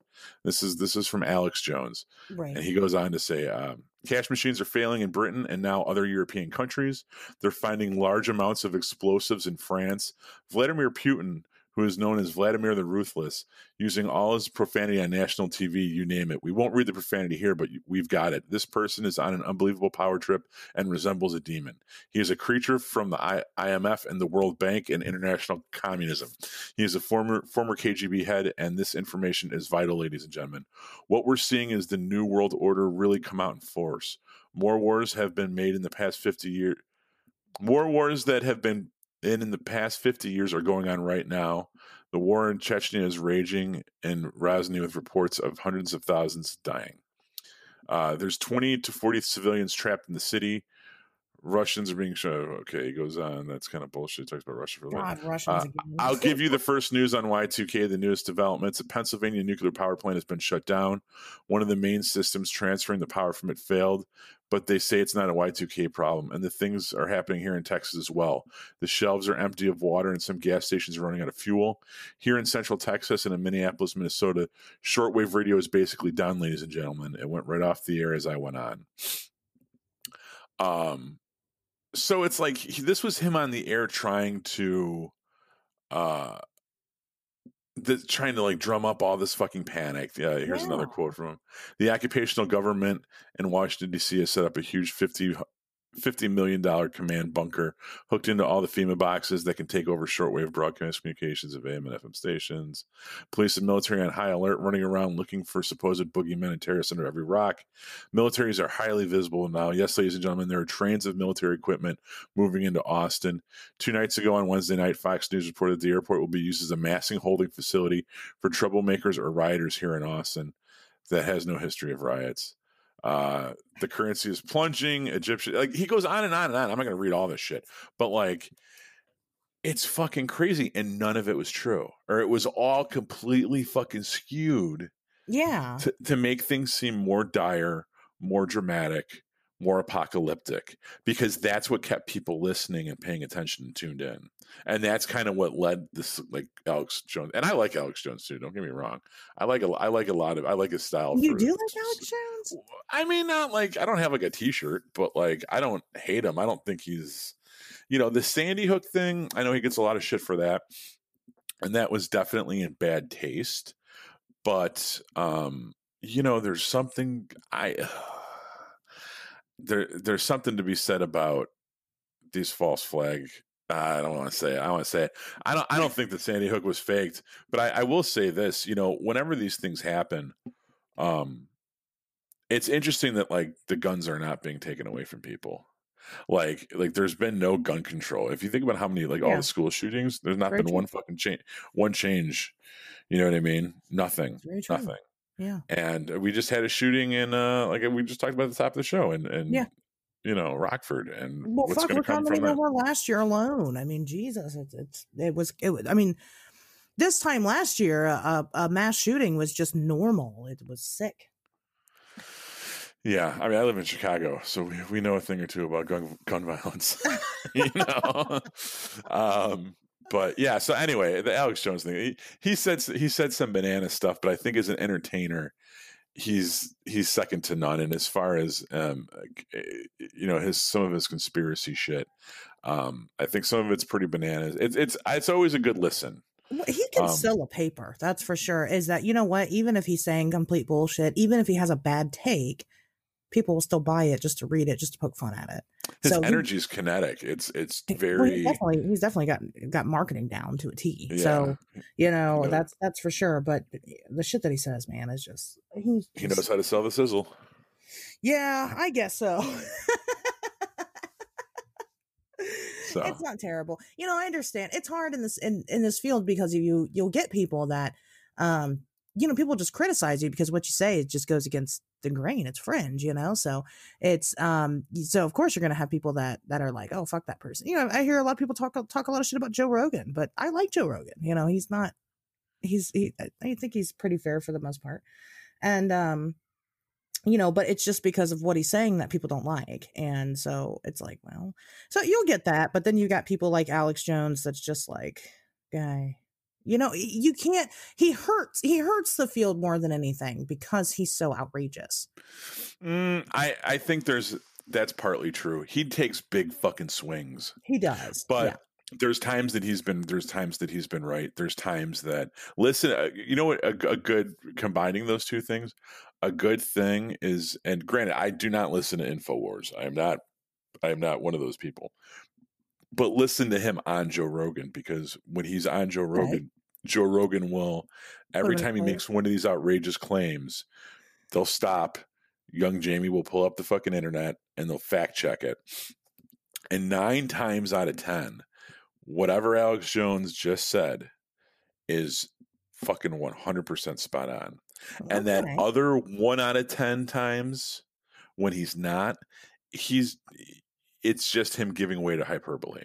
You know what I mean? It's it's just him kind of like, okay, well, I understand why you're saying that, but you know, you're not, you're, he's not lying, but he's just definitely skewing the truth to represent whatever point he's trying to make. But the other nine out of 10 times, the dude's 100% fucking spot on. I mean, the you guy can't I mean? attack people in public too. Like he can't, he can't do that shit either. like he's crazy. He's, he's kind of, I think mentally there's something wrong with him. I don't know if he's just been pushed to the edge. I don't know if he's, I, I don't know what his deal is, but you know, his, his demeanor is just not good. Yeah, well, he's high energy. He's manic, but that's yeah, whatever. I've yeah. dealt with that shit before. That's nothing new to me. Crazy doesn't scare me like it scares some people. Unfortunately, that's true. Uh, I mean, I wouldn't say it's scary. It's just I don't know. Just he, he loses the respect because of shit like that, and it's like don't do shit like that, guy. And people would listen to what you have to say. Like, well, I don't, but I don't know if they would. I think that I think that I, you know what I mean. I'd almost argue that point. I, w- I would say I don't know if they would because I think that you know, he's almost got to be that outrageous just to get your attention so you listen to what he's saying. If he sat there and he politely raised his hand or tried to conduct himself like Tom Brokaw, it might not go over as well and he might kind of be lost in the shuffle. And yeah. it's this larger than life persona that kind of gets the spotlight on him. And then while you're paying attention to him now, he can tell you whatever whatever he's trying to get out there. And I don't think he's he's made any you know the truth the sandy hook thing was fucked up and i get that but at the same time Eh, I don't know. I think if you honestly don't believe that this is real, that that whole thing, if you think that whole thing was staged, then you're not thinking about the parents who's who just lost a child, right? If you're really believing that this was a false flag operation, then you're not listening. You're not thinking about the parents that just lost a child. And I think he got too caught up in the possibility of that being a hoax to really stop and consider, well, if I'm wrong about this, there's somebody that just lost a fucking child that's that's being t- now they're going to hear me saying in the echo chamber that is the internet people repeating me saying that your child was never real and that this is all fake. You know what i mean? And that's that's fucked up and that's that's a, that's a that's a a tough thing to be wrong about you know? I, mean, I don't know if that was like a turning point for people following alex jones but like going back to like the original point that you were saying about all this is that you know the guy during Y2K was live and was causing mass panic just to cause mass yeah, you're right. I know. I mean, he's lying, you know, straight up. So it's like so so it's it's it's every I think it's everything together and maybe that was just the I haven't I don't follow Alex Jones. So I really don't know. Um, but maybe that was the tipping point for people was, you know, when he was like, well, all these kids didn't die. That was bullshit. So, well, I, you know, that's a story for and maybe we'll cover it one day um i will i will say this i will say this hold on hold on the one thing that like he said about like you know oh there's there's a the fucking po- nuclear power plant in pennsylvania that went offline it did it did go offline. Okay, well, that's but uh, so he it so came he, back on 15 minutes later. About one thing. no, no, no. He came back on 15 minutes later. It was, just, and like I said, it's hyperbole. It's fucking sensationalism. And, Which I don't blame him. Right? Like again, the guy knows how to sell a paper, but he just doesn't. You know, he does. He's just dishonest about the way that he does it. And I think he knows that he is. You know, that's why he's made so much money um, doing it. You know, so that's that's one of those things. And then, but then there's people that will either genuinely believe what he's saying and and say that everything that Alex Jones said that night was true. It was just covered up by the government. And they will they will you know die on that hill. Um, or there's people that are like, great, this guy's obviously crazy. So when people come to me and start talking to me about like possibly legitimate things, I'm not going to listen because it's like Alex Jones. So it, it does hurt the community um, when you have when you have people like that, and, and, it's unfortunate. I mean, but there's you're going you're just going to have people like that. No, you know, no no community is is without its um, well, leeches, I guess. Is yeah, let's let's zoom out and talk about a meta topic here. Like, I think w- one of the interesting things about apocalypse conspiracies is that they're the easiest, they're the most easily proven wrong. They, right, because, because the fucking world is still here, except for in your Higgs boson fucking snafu thing. But it's, like, I like that, right? Because it's different. It is. It, it right. still implies that that the world did end. I mean, it's maybe it, it did happen, and we just don't know. But right. think about how many. Think about how many people, and this is in in in cryptozoology, especially, um, make claims that um, necessarily can't be proven wrong. But yeah. I, I, I, think the same instinct that creates that that propels somebody to write a fucking book about 2012 to try to sell when they don't have any fucking proof of any of this shit and they know that one they know that the bubble's going to pop at some point just like the dot com bubble just like the real estate bubble there was a 2012 bubble with all these fucking crack hacks that wrote these books that were full of fucking shit and when they would by the time that bubble burst, they took the money and ran anyway. Well, maybe there's a dogman bubble too. Or maybe there's a fucking Bigfoot bubble, or maybe there's a Mothman bubble, where these people can, eh, because it'll never be, it'll never be disproven the way 2012 was. Yeah. There's never an expiration date on that carton of milk, right? right? Yeah. So you can you can create this media that's never more than like half baked research and conjecture anyway, because you're not out, you can't really fucking prove any of this stuff. Once you start trying to make a dime off this shit, aren't you just as bad as everyone else? Because, like, I mean, unless you're doing it for entertainment purposes anyway.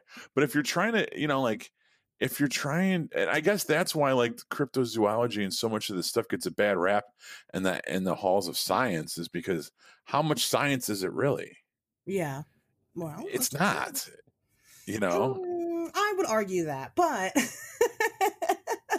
I think there is science behind it. But you're right. The, the unfortunate part about it is that the science, the only way that the science benefits and you could use it in this type of field is to prove that something is legitimate and does exist. You can't prove that it doesn't. So in so in this case, the absence of evidence isn't the absence of truth. The absence of evidence is not the evidence of absence. Thank you. from the Boondocks. I think it's from something else too, but I don't know what it's from. I just I I, I didn't know that was. A it thing. might be a Donald Rumsfeld quote. I could be wrong. I don't know. I mean, I, am sure I've heard it somewhere in my life to yeah. pop it off, but uh, legitimately, that was uh that was on the fly. So. right but but it's true you know you know so we can't so you're right because we can't disprove these things it, you know they are kind of cash cows because we can just continue to profit off of them and whatever and, and that's absolutely uh, true. I would like to know um because you know i was like while i was doing the research on the 2012 thing i was trying to find like youtube videos. Well there really aren't any. There's not. They're not there. Right but you know youtube wasn't really it was you know it was starting to emerge but it wasn't nearly like it is now. People didn't watch it like they do tv like they do now. Um but you know thinking about what you were saying you know there's these people that write these books or whatever and, and they know inevitably it, it's going to be proven wrong. It's bullshit right? Except maybe some of these people really thought that it was going to end and I, i'm very curious if you you know i don't know the show's getting there. You know, maybe it's going to be a couple years before it really gets there. But if you're one of those people that wrote a book about this or made some type of content about 2012, what what, what are you doing now? You know, what what did that do to you? Did you believe that this was legitimate when you put that content out there? Um, and then maybe it's messed with you a little bit. I'd, I'd like to hear about it. I'm very curious. Um, I wish I would have thought of that before we did the show.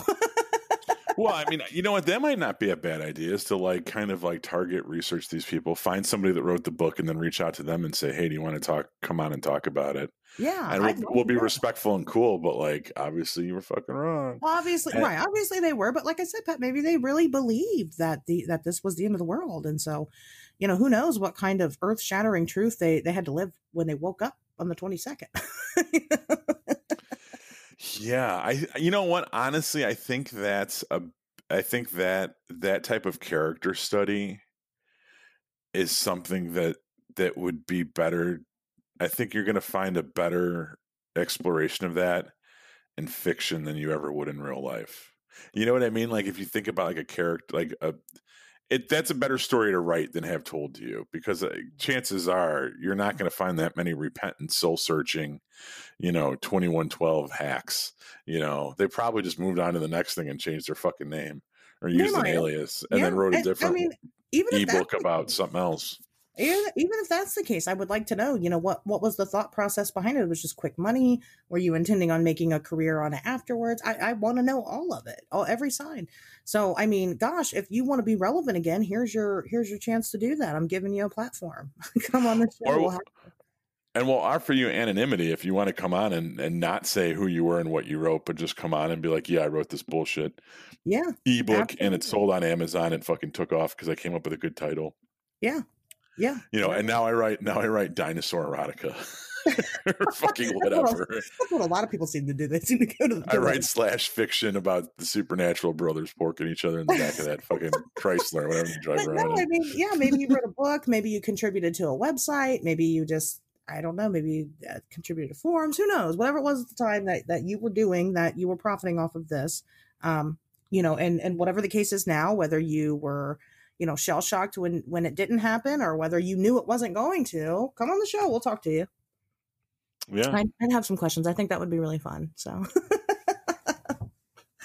I guess I'm kind of sad I didn't I didn't think of that before. Vetted people to get on because I'm sure I could have found somebody. Um, but we'll we'll figure it out. We'll we'll we'll revisit this topic again. I think. Um, yeah. So you know, for the near future, what do we have right now? Do we have any? Do you know if we have any upcoming doomsdays?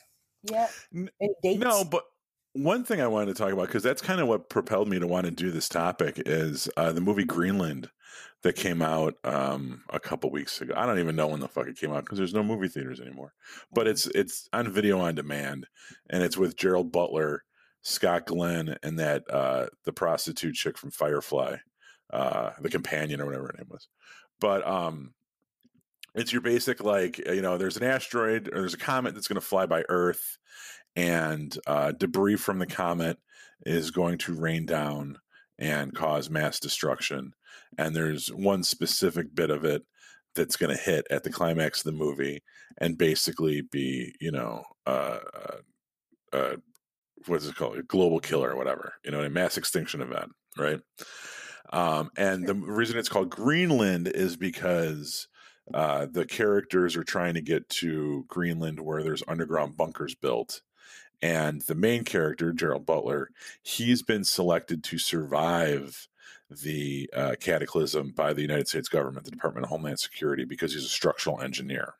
Mm-hmm. And, uh, the movie is them basically trying to get from I don't know where the fuck they're at, Atlanta or something to to Greenland. Um, and it was a good movie. I mean, it was it was way it was it was very very good, uh, and it's getting good reviews too in the internet you know, on on film Twitter. Um, what what I found kind of interesting about it was that it's kind of in the same vein as Deep Impact. There's a couple similarities with that one. I, am sure you saw our Twitter poll that I put up today, trying to get people to vote on Deep Impact versus Armageddon. And oh, uh, I didn't know there was a Twitter poll. Oh yeah, I put up some Twitter polls earlier asking people oh. their favorite Roland Emmerich uh, disaster movie, and I think Independence Two was in the lead. Independence Day Two was in the lead at thirty four percent, and uh, then I asked people to vote on Deep Impact versus Armageddon, which probably you might be a little bit too young to remember that, but both those movies came out basically right on top of each other. I've never and, seen Deep Impact. I have seen Armageddon.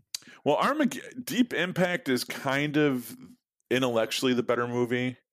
Um, Armageddon is a Michael Bay movie, and it's got the song. It's got a song that basically everybody who was that age had a. It was like you have a significant other in high school that that song was you know tied to or whatever. But uh, Deep Impact is kind of the better movie. Um, Armageddon was a little bit uh, the better phenomenon, but Deep Impact. Uh, to talk about that movie for a second, has to do with a comet or asteroid that's coming towards Earth, and uh, there's a there's a space crew that's going up to try to blow it in half or whatever. Uh, but there's also um, an effort to get people in underground bunkers, and once again, there's a lottery system, which is something that I want to talk about in this segment. Um, and Elijah Wood has been selected because he's an astronomer. He's actually the person that discovered the asteroid in the first place.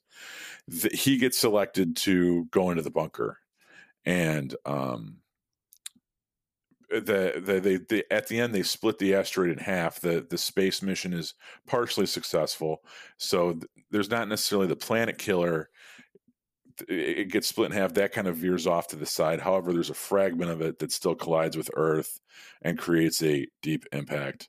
And uh, there's a scene with him on a dirt bike, uh, chasing and a tsunami chasing him up a hill, and he he gets up the hill, and then the tsunami doesn't get him or whatever. it's kind of goofy, but uh, it, it's not a bad movie. It's not a bad movie. So seeing Greenland is kind of what made me want to talk about this because um, I love movies, and apocalypse movies are kind of very visceral and very entertaining, especially with special effects being what they are today.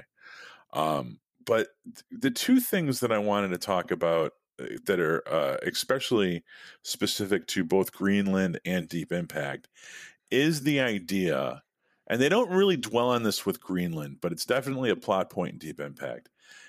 They definitely they, they they traffic in the idea that the government knows that this is going to happen and they're already taking precautions to save as many as they can or however many they decide they're going to save right? And, and, this kind of ties into 2012 the movie 2012 as well roland, the roland emmerich movie right? Mm-hmm. where they're building the arks and they're trying john cusack's trying to get his family into the uh, himalayan mountains where these arks are waiting and it's a lot of rich people and it's a lot of fucking whatever and those are the people that are surviving right? Well um that's kind of interesting is like is this something that exists do we have contingency plans in place in case something like this happens in the future right and i don't know as far as you know we know that there's underground bases we know that there's bunkers and this is just part of for contingency plans with government right if there's a nuclear attack if there's anything right okay. but if we're talking about large scale bunkers large scale underground military installations for housing large segments of the population we don't know if those exist or not, right? But we do know that in Norway there is the, and I'm going to mispronounce this wrong. I'm not even going to try to say the name. There's what's known as the Global Seed Vault. Are you familiar with this? the Global Seed Vault. Do you know what this is? No.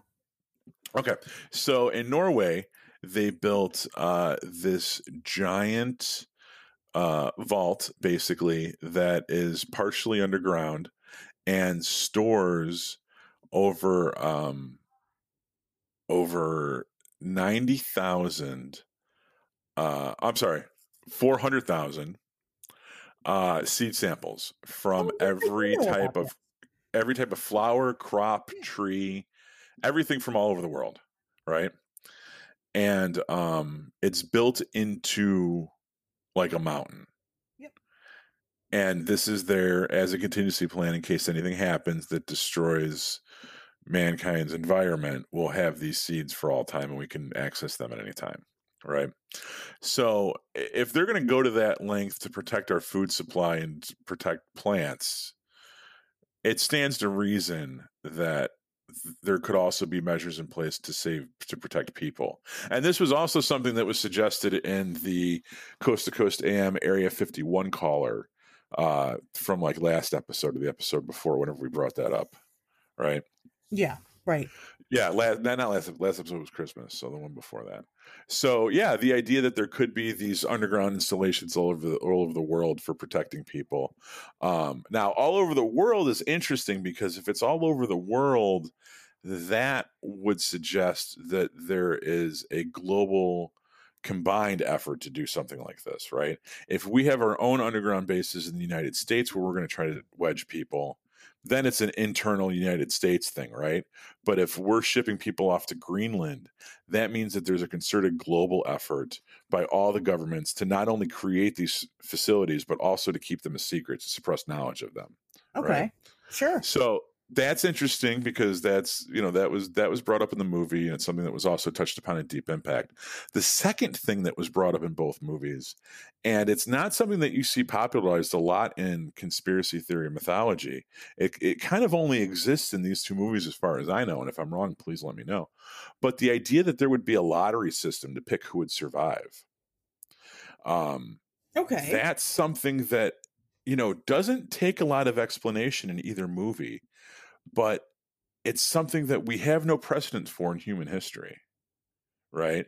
And it's also something that it's not a wildly circulated conspiracy or anything right? This isn't necessarily something it's not like we're talking about ufos or the moon landings fake or or 5g and your fucking coronavirus vaccines. I mean but this is this is still something that kind of pop manifests in pop culture here and there. The idea that if you were not allowed to save everybody you would have to kind of handpick who would survive and who wouldn't.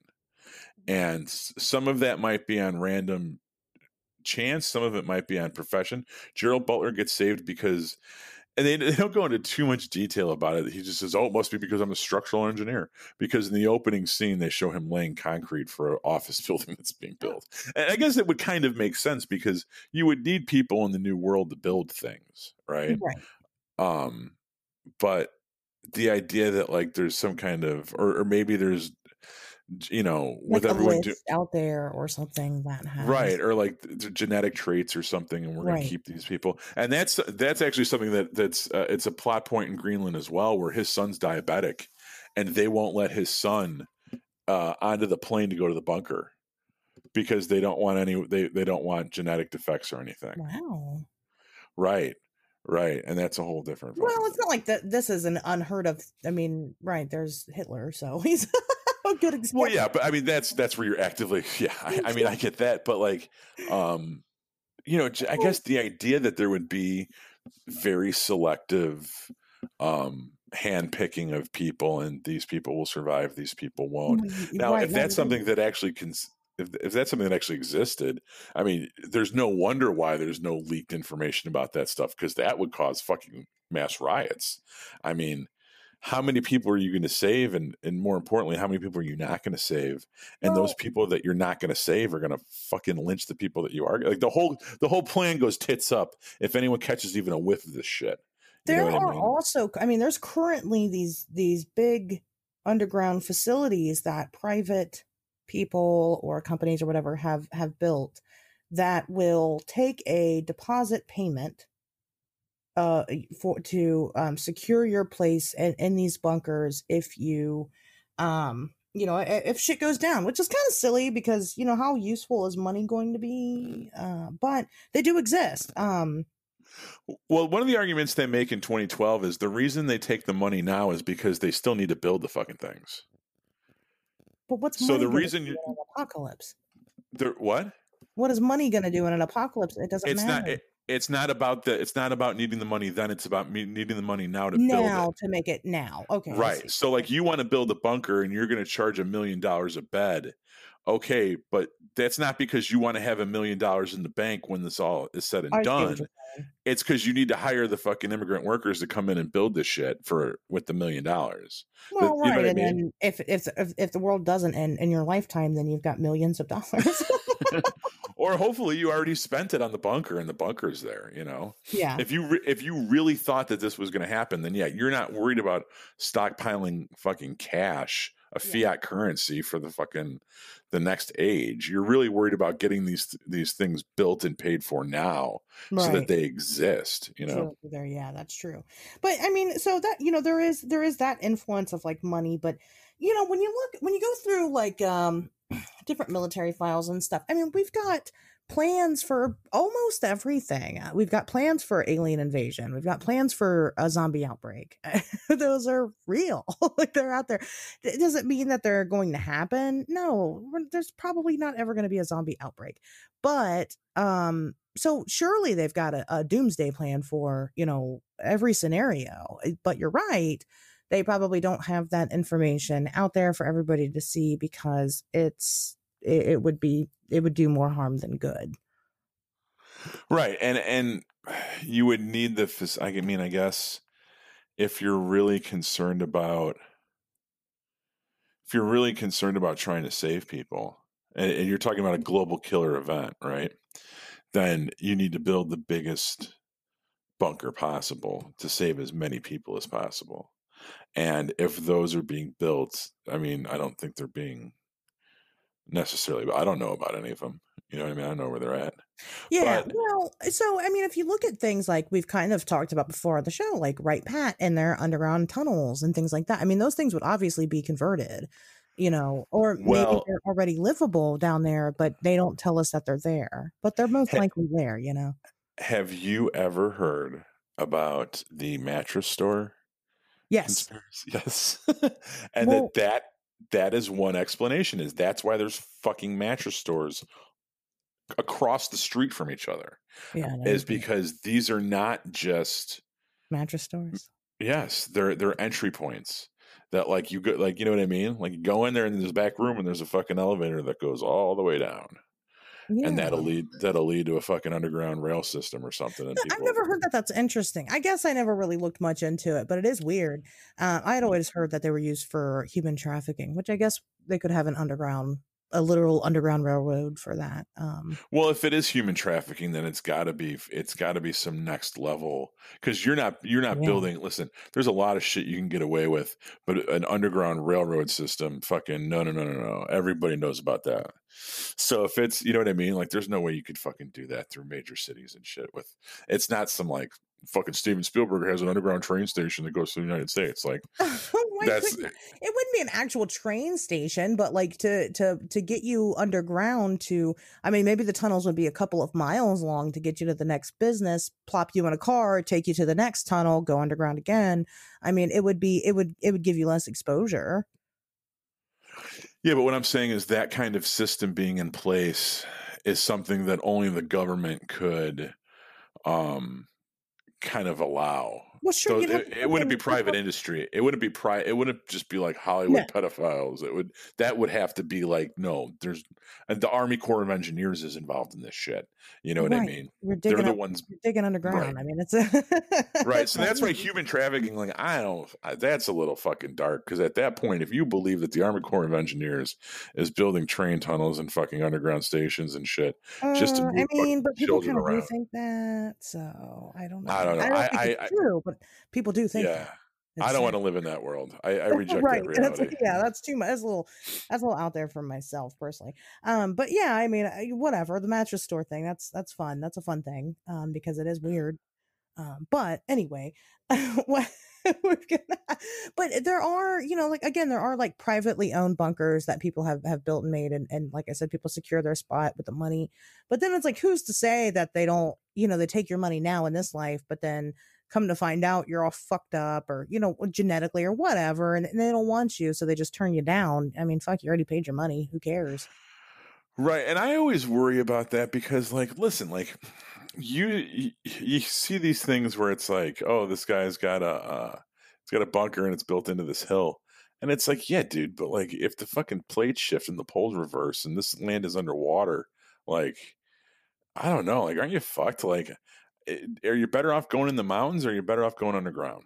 Are you are you better off being up in the air or under the wall or i underground? mean 'cause because if you go underground you always run the risk of being crushed Yeah, I've had I've had nightmares where like uh there's a scenario like that and I'm in some underground fucking thing and yeah, it's it's obviously not going to withhold whatever's going on upstairs. well right Um, just depending on what the scenario is i mean gosh if something happens to our atmosphere eh, not just our atmosphere so if something happens cataclysmically in space and we shift at all away from where we are it's going to fuck up our gravity we're going to die anyway there's nothing Yeah. anybody can do to stop it you know that's just the way it's going to be um you know so i i mean i guess but these people i think really genuinely do get very obsessed and they they spend their all of their life you know at that point uh creating this this hobby i don't know if i want to call it a hobby i think that's a little unfair but that's basically what it is i guess and and i think they do their research i do i think they they do their homework so who knows maybe the guy that's got his bunker on the side of the mountain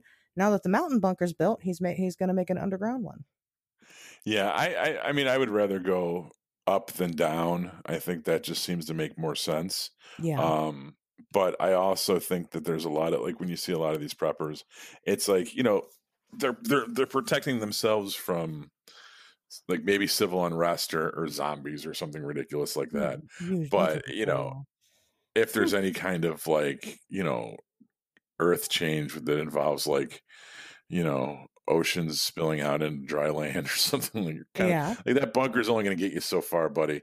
And I don't know how far you can keep digging before that shit just stops. I don't know. Eh, Eventually, you need air. Before You you, know what I mean? Well, so I mean, you know, I will say I'm not I'm not going to knock these people because you know what? I'd rather have a bunker than not. I'd rather have the, something than nothing. You know what I mean? I, I'd I'd rather have the chance if if something horrible was going to happen. Um, I'd probably take my chances and and and you know go try to live in my bunker. And then if I die, well, fuck, I did everything I could. You know. Yeah. Um, I but just- you know, I'll probably never invest that much money into it. I mean, I'd have to own property first, and I'm pretty far behind that. So I, I always love seeing these movies where like because there's always a scene without fail every single time there's always a scene where like they're driving through a city right? It's been announced on the news that this is happening right? The, the cat's out of the bag. Yeah, and there's they'll be driving through the city and there'll be Pete there's always a scene of a guy running down the street with a TV I'm always just like, who the fuck is this? Like, this guy did he, he did he only hear like half of the fucking news, like the Yeah. breaking news, and then just like ran out and like knocked over a Best Buy. But like, I think that that movie is there. Uh, it happened in Greenland, but I think the first time I noticed it, you ever see the Nicolas Cage movie, um, Knowing? no, and it's where like he there's there's some kind of like code that he finds and i think it almost it has to do with like that's a 2012 movie too i want to say and basically there's a solar flare that's going to wipe out earth and aliens come and take the kids so that the kids can repopulate another planet and uh basically the aliens. Wow. yeah oh it's a good movie to check out it's by the guy that did uh the crow and dark city Okay. um, I'm not going to butcher his name right now, but it's worth checking out. Knowing with Nicolas Cage, uh, but th- th- there's a scene where the the solar flare is going to hit, and he's just trying to get to his parents' house to reconcile, and he's going to be with his parents when the solar flare hits, and he's driving through a city, and there's people looting fucking liquor stores, and someone's running down the street with a TV, and you're just like, they fucking, what's gonna, what gonna do with the TV? The solar flare is gonna melt everything, and you're like, you're like, yo, check out this flat screen, ah, you know. He's probably like he's probably like something's going on in the news. I don't have a TV, and that's why I got the TV. So he's- that's great. he probably has no idea. He just knows that shit's wrong. But you know, I, I've never noticed that before. I'm gonna start looking out for that in my in my apocalypse movies. What are do you have a, a favorite one or, or one that kind of uh, had weight with you as a child? Uh, well, probably Independence Day was really popular. Um, so you know that's well, and, and obvious again, I was a big Will Smith fan, so it, Right. Jesus. Apparently. I loved me some Will Smith. Um, so yeah, so I mean that one, you know, definitely sticks with me. Um, but no, I, I guess I, I when I think about it, I guess I haven't really seen a bunch. Um, one of the more recent ones that I can think of that was done well, in my opinion, was uh, "This Is the End" was really good. I I liked I liked the Wow. comedy aspect to it. That's that's a good that's a good That's- apocalypse movie. That's a that's a curveball, man. Why? Because I I didn't even think of that. But I mean Yeah. it's very uh I It's saw that in the theater.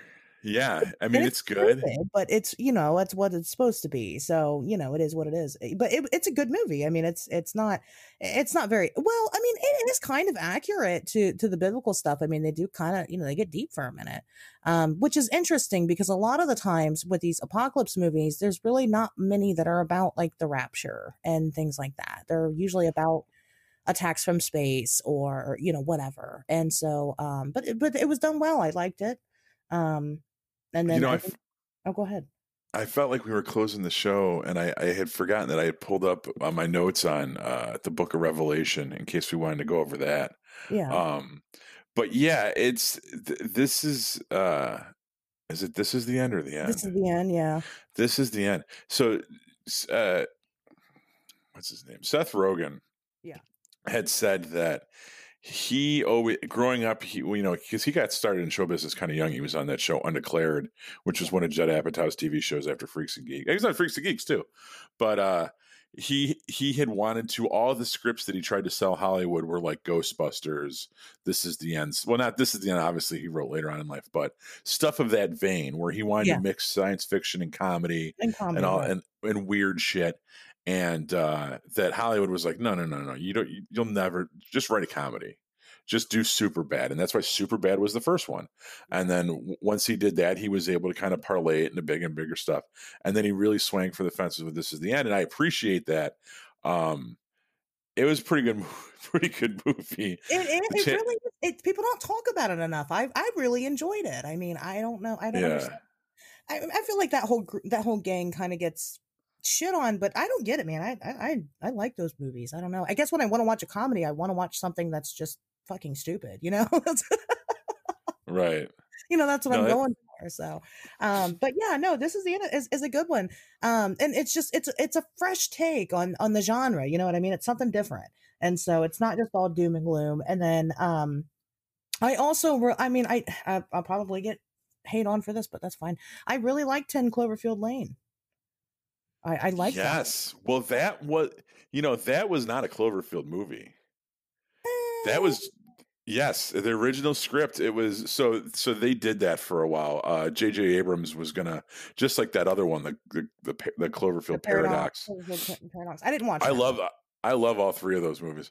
Um Overlord was supposed to be another Cloverfield one, and they just they they changed it. He just bought scripts, and if Cloverfield was supposed to be like this franchise where um you know they were just they, there was no going to be no direct sequels they were had to be good stories and then they were just going to kind of throw in the cloverfield tag and that's why like that Clo- 10 cloverfield lane that's the address right? And cloverfield paradox like that's the fucking thing up in space like you know what i mean um They're not all really connected, but you can definitely draw them together. Um, yeah but you you really have to do that like you have to uh, paradox not so much because it's obviously the monster although the monster is significantly larger than anything we saw in the first cloverfield movie right. and the aliens that you see in 10 cloverfield lane i don't even know how the fuck those tie back to either one of those movies um, because they're completely different i mean they, they they they're in little flying saucers like it's a completely different fucking thing but um, yeah that was that was supposed that was not a supernatural script the way that story was written that that original and you can look this up on the internet that screenplay was supposed to just be tom or john goodman was a fucking lunatic He did so good, though. Right. he did a great job in that when role. he shaves What's when, that? when he, when he shaves yeah. you know that he's going to rape the shit out of her. And it's such a subtle fucking character thing to do. There has never been a more more ominous Yeah. but like seemingly benign thing that I mean it's such a great bit of like storytelling and character nuance.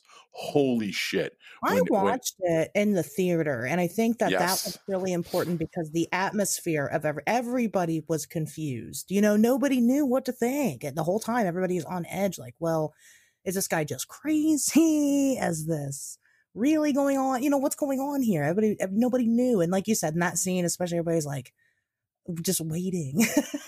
Right.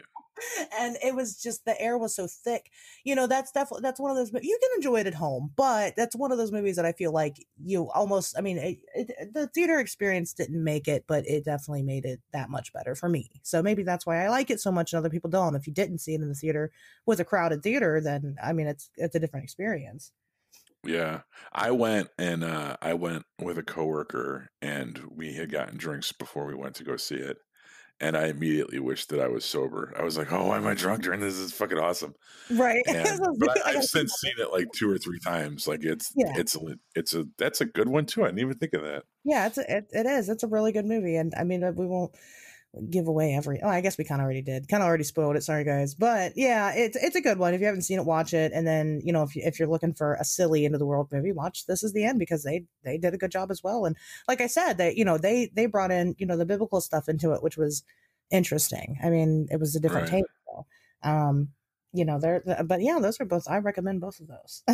There there's a uh in this now that you bring up 10 cloverfield lane there's another movie called um last night and it's it's kind of like an ensemble character drama where they never say exactly what's gonna what's gonna happen but it's understood that like you know at 6 a.m there's gonna be some kind of event and oh don't ruin it it's going to wipe out everything Uh, right. so it's one, but I've heard of that one. Yeah, I've for last night. No, it's really it's really good, and it, it's it's it's made from Toronto. It's made out of Toronto.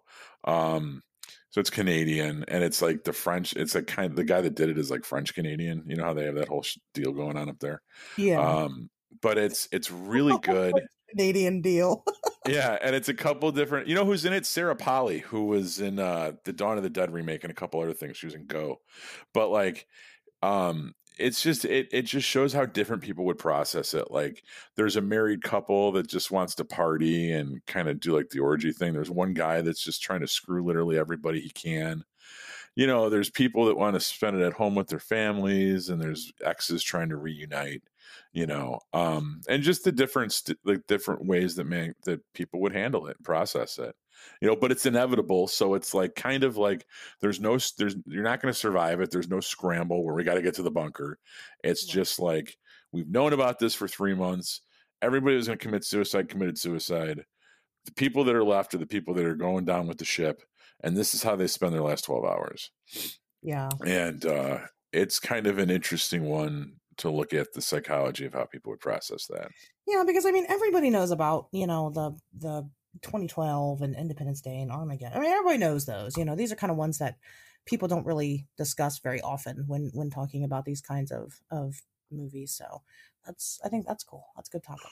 Well, it, it brings into question like what after you're caught off after you're caught because like having lived through these now the year 2000 and the year 2012 and and last t- Tuesday or whatever, um, you know it's one thing to have apprehension where you don't know if it's going to happen or not. Yeah. But what happens when you do know? What happens when it's not just a maybe anymore? And it's not just something that Alex Jones is talking about, or it's not just something that some internet crank is on fucking coast to coast AM trying to sell an ebook about. Perspective.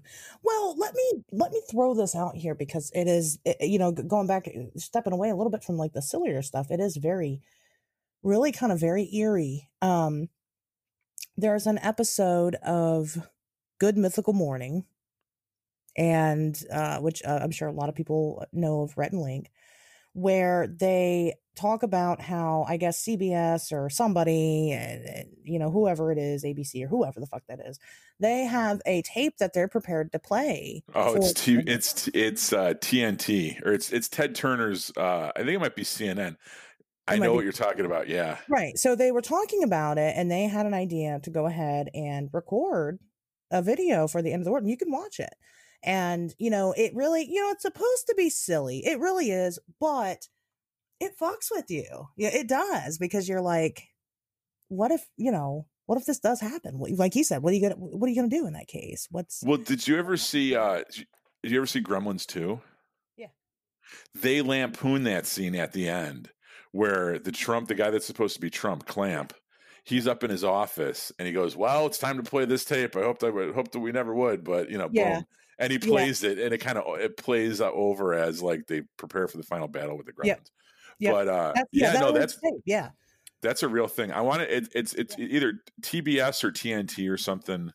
I think TBS, Turner Broadcast companies, you know, but it, but yeah. it is a, it is a thing, and, and they have a tape that they're ready. That's what they're going to play when while the world ends, and it's like, wow. And you know, other other other like I, Family Guy did it, you know, where it was a April Fool's Day prank where they were saying that the world was ending, and then they're like, "Oh, just kidding, it's not," you know. But they they kind of showed, you know, what you would do, you know, in that case of you know the world's ending or whatever. I mean, uh, th- there there has been things that have like shown that that perspective of it, but I guess you know when you really kind of sit down and you get into a certain mindset and you really think about it, and you're like, fuck, this is eerie. You know, it's it's really weird. So I mean, I can't imagine, you know, knowing that it's actually happening. Rhett and Link like even take it very far. Like they to the point to where it's like shows them like dying and stuff. so check check that video out. But it's supposed to be fun. I had uh when I when I worked midnights and I was like a very prolific writer, uh, and I say that with a smirk on my face. Uh, one of the I was working on a stage play that was supposed to be about um, it opens up with a guy at home and there's a knock on his door and he opens he's at home in his apartment he's this like presumably single guy and uh, there's a knock on the door and he opens it up and there's a dude in a military outfit and he comes in and he says listen uh, the world's going to end in 36 hours and you've been selected to survive this and uh, you know because of whatever reason, because of your your career, and um, basically you are. Uh, we will be back here in 24 hours to pick you up, and for the sake of um, you know the proliferation of the human race, you're allowed to bring three women into the bunker with you. Okay. Um, and they need to be here in 24 hours when we come back to pick you up. And uh, you know we're going to make an announcement tonight uh, on the news. So if you can tell them what you want to tell them, like you don't need to keep it a secret. But uh, you know, in an hour there's going to be an announcement, and then blah blah blah. And this dude has to, this dude goes and uh, you know he's got to have these conversations with these different women in his life and try to convince them to come in the bunker with him. Okay. And there's like, so this was an idea that I had. like, I thought it was like the world's best idea in the world. I just thought it was interesting. I'm like, oh, it'll, it'll work good as a bad idea. It'll work good as a play because you only have you could do it on a stage with just two people at a time more or less, right? So the opening scene is just a card table with a guy and he's sitting at the kitchen table and there's another dude and he's dressed up like a military dude. This you you could easily put this play on in a in a you could run a theater and with a with a with a small group of actors you could put this play on, right? And uh but i started talking to people i started talking to girls especially and i'm like well what if someone came to you and said this right? So let's look at the different girls that he's going to go to. Number one he's got he's got a girlfriend right? Mm-hmm. and the girlfriend is all about it until she finds out that there's two more that have to come in the bunker with him. And she's like well no like i'm not going to spend the rest of my life sharing you with other people like that's not what i'm into. You know what I mean? And then what happens if you go to an ex and the ex is like, you know, uh, no, I, I'm with this new person now, and I don't want to leave them, and I'd rather be with them when this ends, even if it means I have the chance to survive, like myself, you know. Or what if you went to somebody that you were really good friends with, that was like a real good female friend, and you said, "Hey, do you want to come with?" And she's like, so I'm going to be your fucking sex slave now for until in this little underground cave. Like that's fucked up, you know. And okay. so there's all these there's all these different reasons why people would say no. Like you think that like it's kind of like this like adolescent male fantasy, but the more I started to think about it, the more I started to talk to people about it, the more I realized how quickly it would fall apart and how it would actually be kind of difficult to try to like you think you got three tickets to fucking you know, salvation, right? Sure. But like it wouldn't necessarily turn out like that, right? So I don't know. That was always that was always an idea that I had that I never really did anything with. But I don't think that's a bad idea. I think that'd be pretty interesting, actually. Yeah, I think he ended up going into ended up only going to the bunker with one of one chick, and it was like some girl from like one of his. He was in night classes, and it was some younger girl that he was in sat behind him in Com 102 or something. Yeah. He's like, "You're kind of hot," and she's like, "Well, I hate my parents anyway, so let's do this." I think that that was kind of, and he was going to have two empty seats and be like, "I don't know what to do," you know. could find could find yeah. two other chicks. That, you know, suck. Well, man, I think that'd be a good idea. What do you guys think? You guys think Pat should uh, finish this? I don't think I don't think he's interested in doing it, but project for 2021. There, there you go. I think I could crank that out in a month. That'd be a good January project. I think I think that would be pretty interesting, especially during these times. I think people you can definitely uh, monetize off of uh, the pandemic right now. So yeah. it's kind of a hot ticket at the moment. Nobody really knows what the hell's going on. So, but either way, uh, this is this is a long one. Wow, you guys get to bring in the, the new year with a long one. How lucky! How how lucky for you. Double side, uh, double sized. So, you know, as of right now, I don't think that there are any upcoming doomsday dates. Um, if if one pops up in our lifetime, which I'm sure it will, um, again, uh, I it will probably be fine. and then I'm just not gonna. You know what? I don't care if it's coming from the fucking president. I'll just be like, whatever. You're lying. well, that's that's kind of the uh, interesting part about you know asteroids and stuff is that you don't normally hear about them until you get close. Like there's a possibility, like going back to these bunkers, maybe maybe there's something they spotted 20 years ago that isn't going to hit us for another 15. But when it hits, it's going to be fucking big. You know what I mean? Um. So I mean, there's always, always that. Happen. Yeah, I mean, things shit could always go wrong at any moment. Yeah, or they could always spot something tomorrow that's going to, you know, there, there's a whole lot of sky out there. You know, it'd be interesting. Like if we saw something that was like a hundred years away, and we can, um, you know, if, if we did spot something that we thought could, you know, and we knew long term, like I said, a hundred years, I'm not going to be around in a hundred years. You're not going to be around in a hundred years. Um, it, it's it's interesting to see that perspective as opposed to like even a year which we would still work our asses off but then at that point you know think about the advances that we would make to to leave the planet because we that's that would be our only option at that point to leave. There's some people that think that that's what UFOs are is a secret space program that's trying to build off-world you know depositories of people so that we have a place to chill while shit hits the earth you know what i mean Mm, or that's what some of these deep deep space probes that we send out there that they're going to attach onto some of these to a, to a giant asteroid and they're going to have solar flares and they're going to try to nudge it off course so that on a long enough timeline it misses us, it hits Jupiter or whatever. You know what I mean? that would still fuck our world up. I mean, I don't know if that's a good idea. Why? it would hit us directly. Well, that's I mean that's why that's why the Earth is is as habitable as it is is because we have Jupiter that that absorbs most of the fucking. Uh, it's such a huge takes up such a huge part of the night sky. It, it absorbs most of the debris oh, from yeah. space.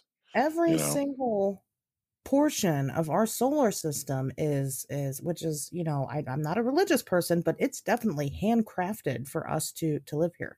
It's right. it's a perfect storm for us to be here, which is why there are some people that do actually think that we're alone, that this isn't possible because the way that everything is is made up is just so perfect that that you you could almost not replicate those results again which i don't think so but i think I, it's so big and infinite that it, everything will replicate at some point and the reason that it is perfect and it's like wow look how perfect this is it's like dude the only reason that you have eyes to look at how perfect this is is because it is perfect. Because it's kind of it's like a self-fulfilling prophecy you know what i yeah. mean it's just cyclical. I mean, that's all it is, and so that's it's a very interesting. It, it, it's a very happy catch twenty two. It really is. I mean, right. you know, if you're if you're happy to be alive, you know, it's a very positive one to have.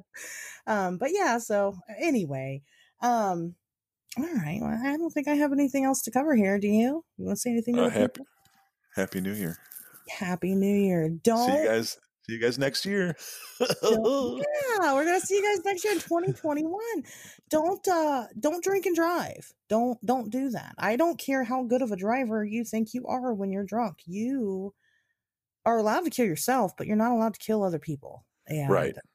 you know, that's that's important. So um, I I am not going to tolerate it. Um, anybody that that uh, if you buy an Uber for New Year's, um, and you send me your proof of purchase, I well, will listen to this shit.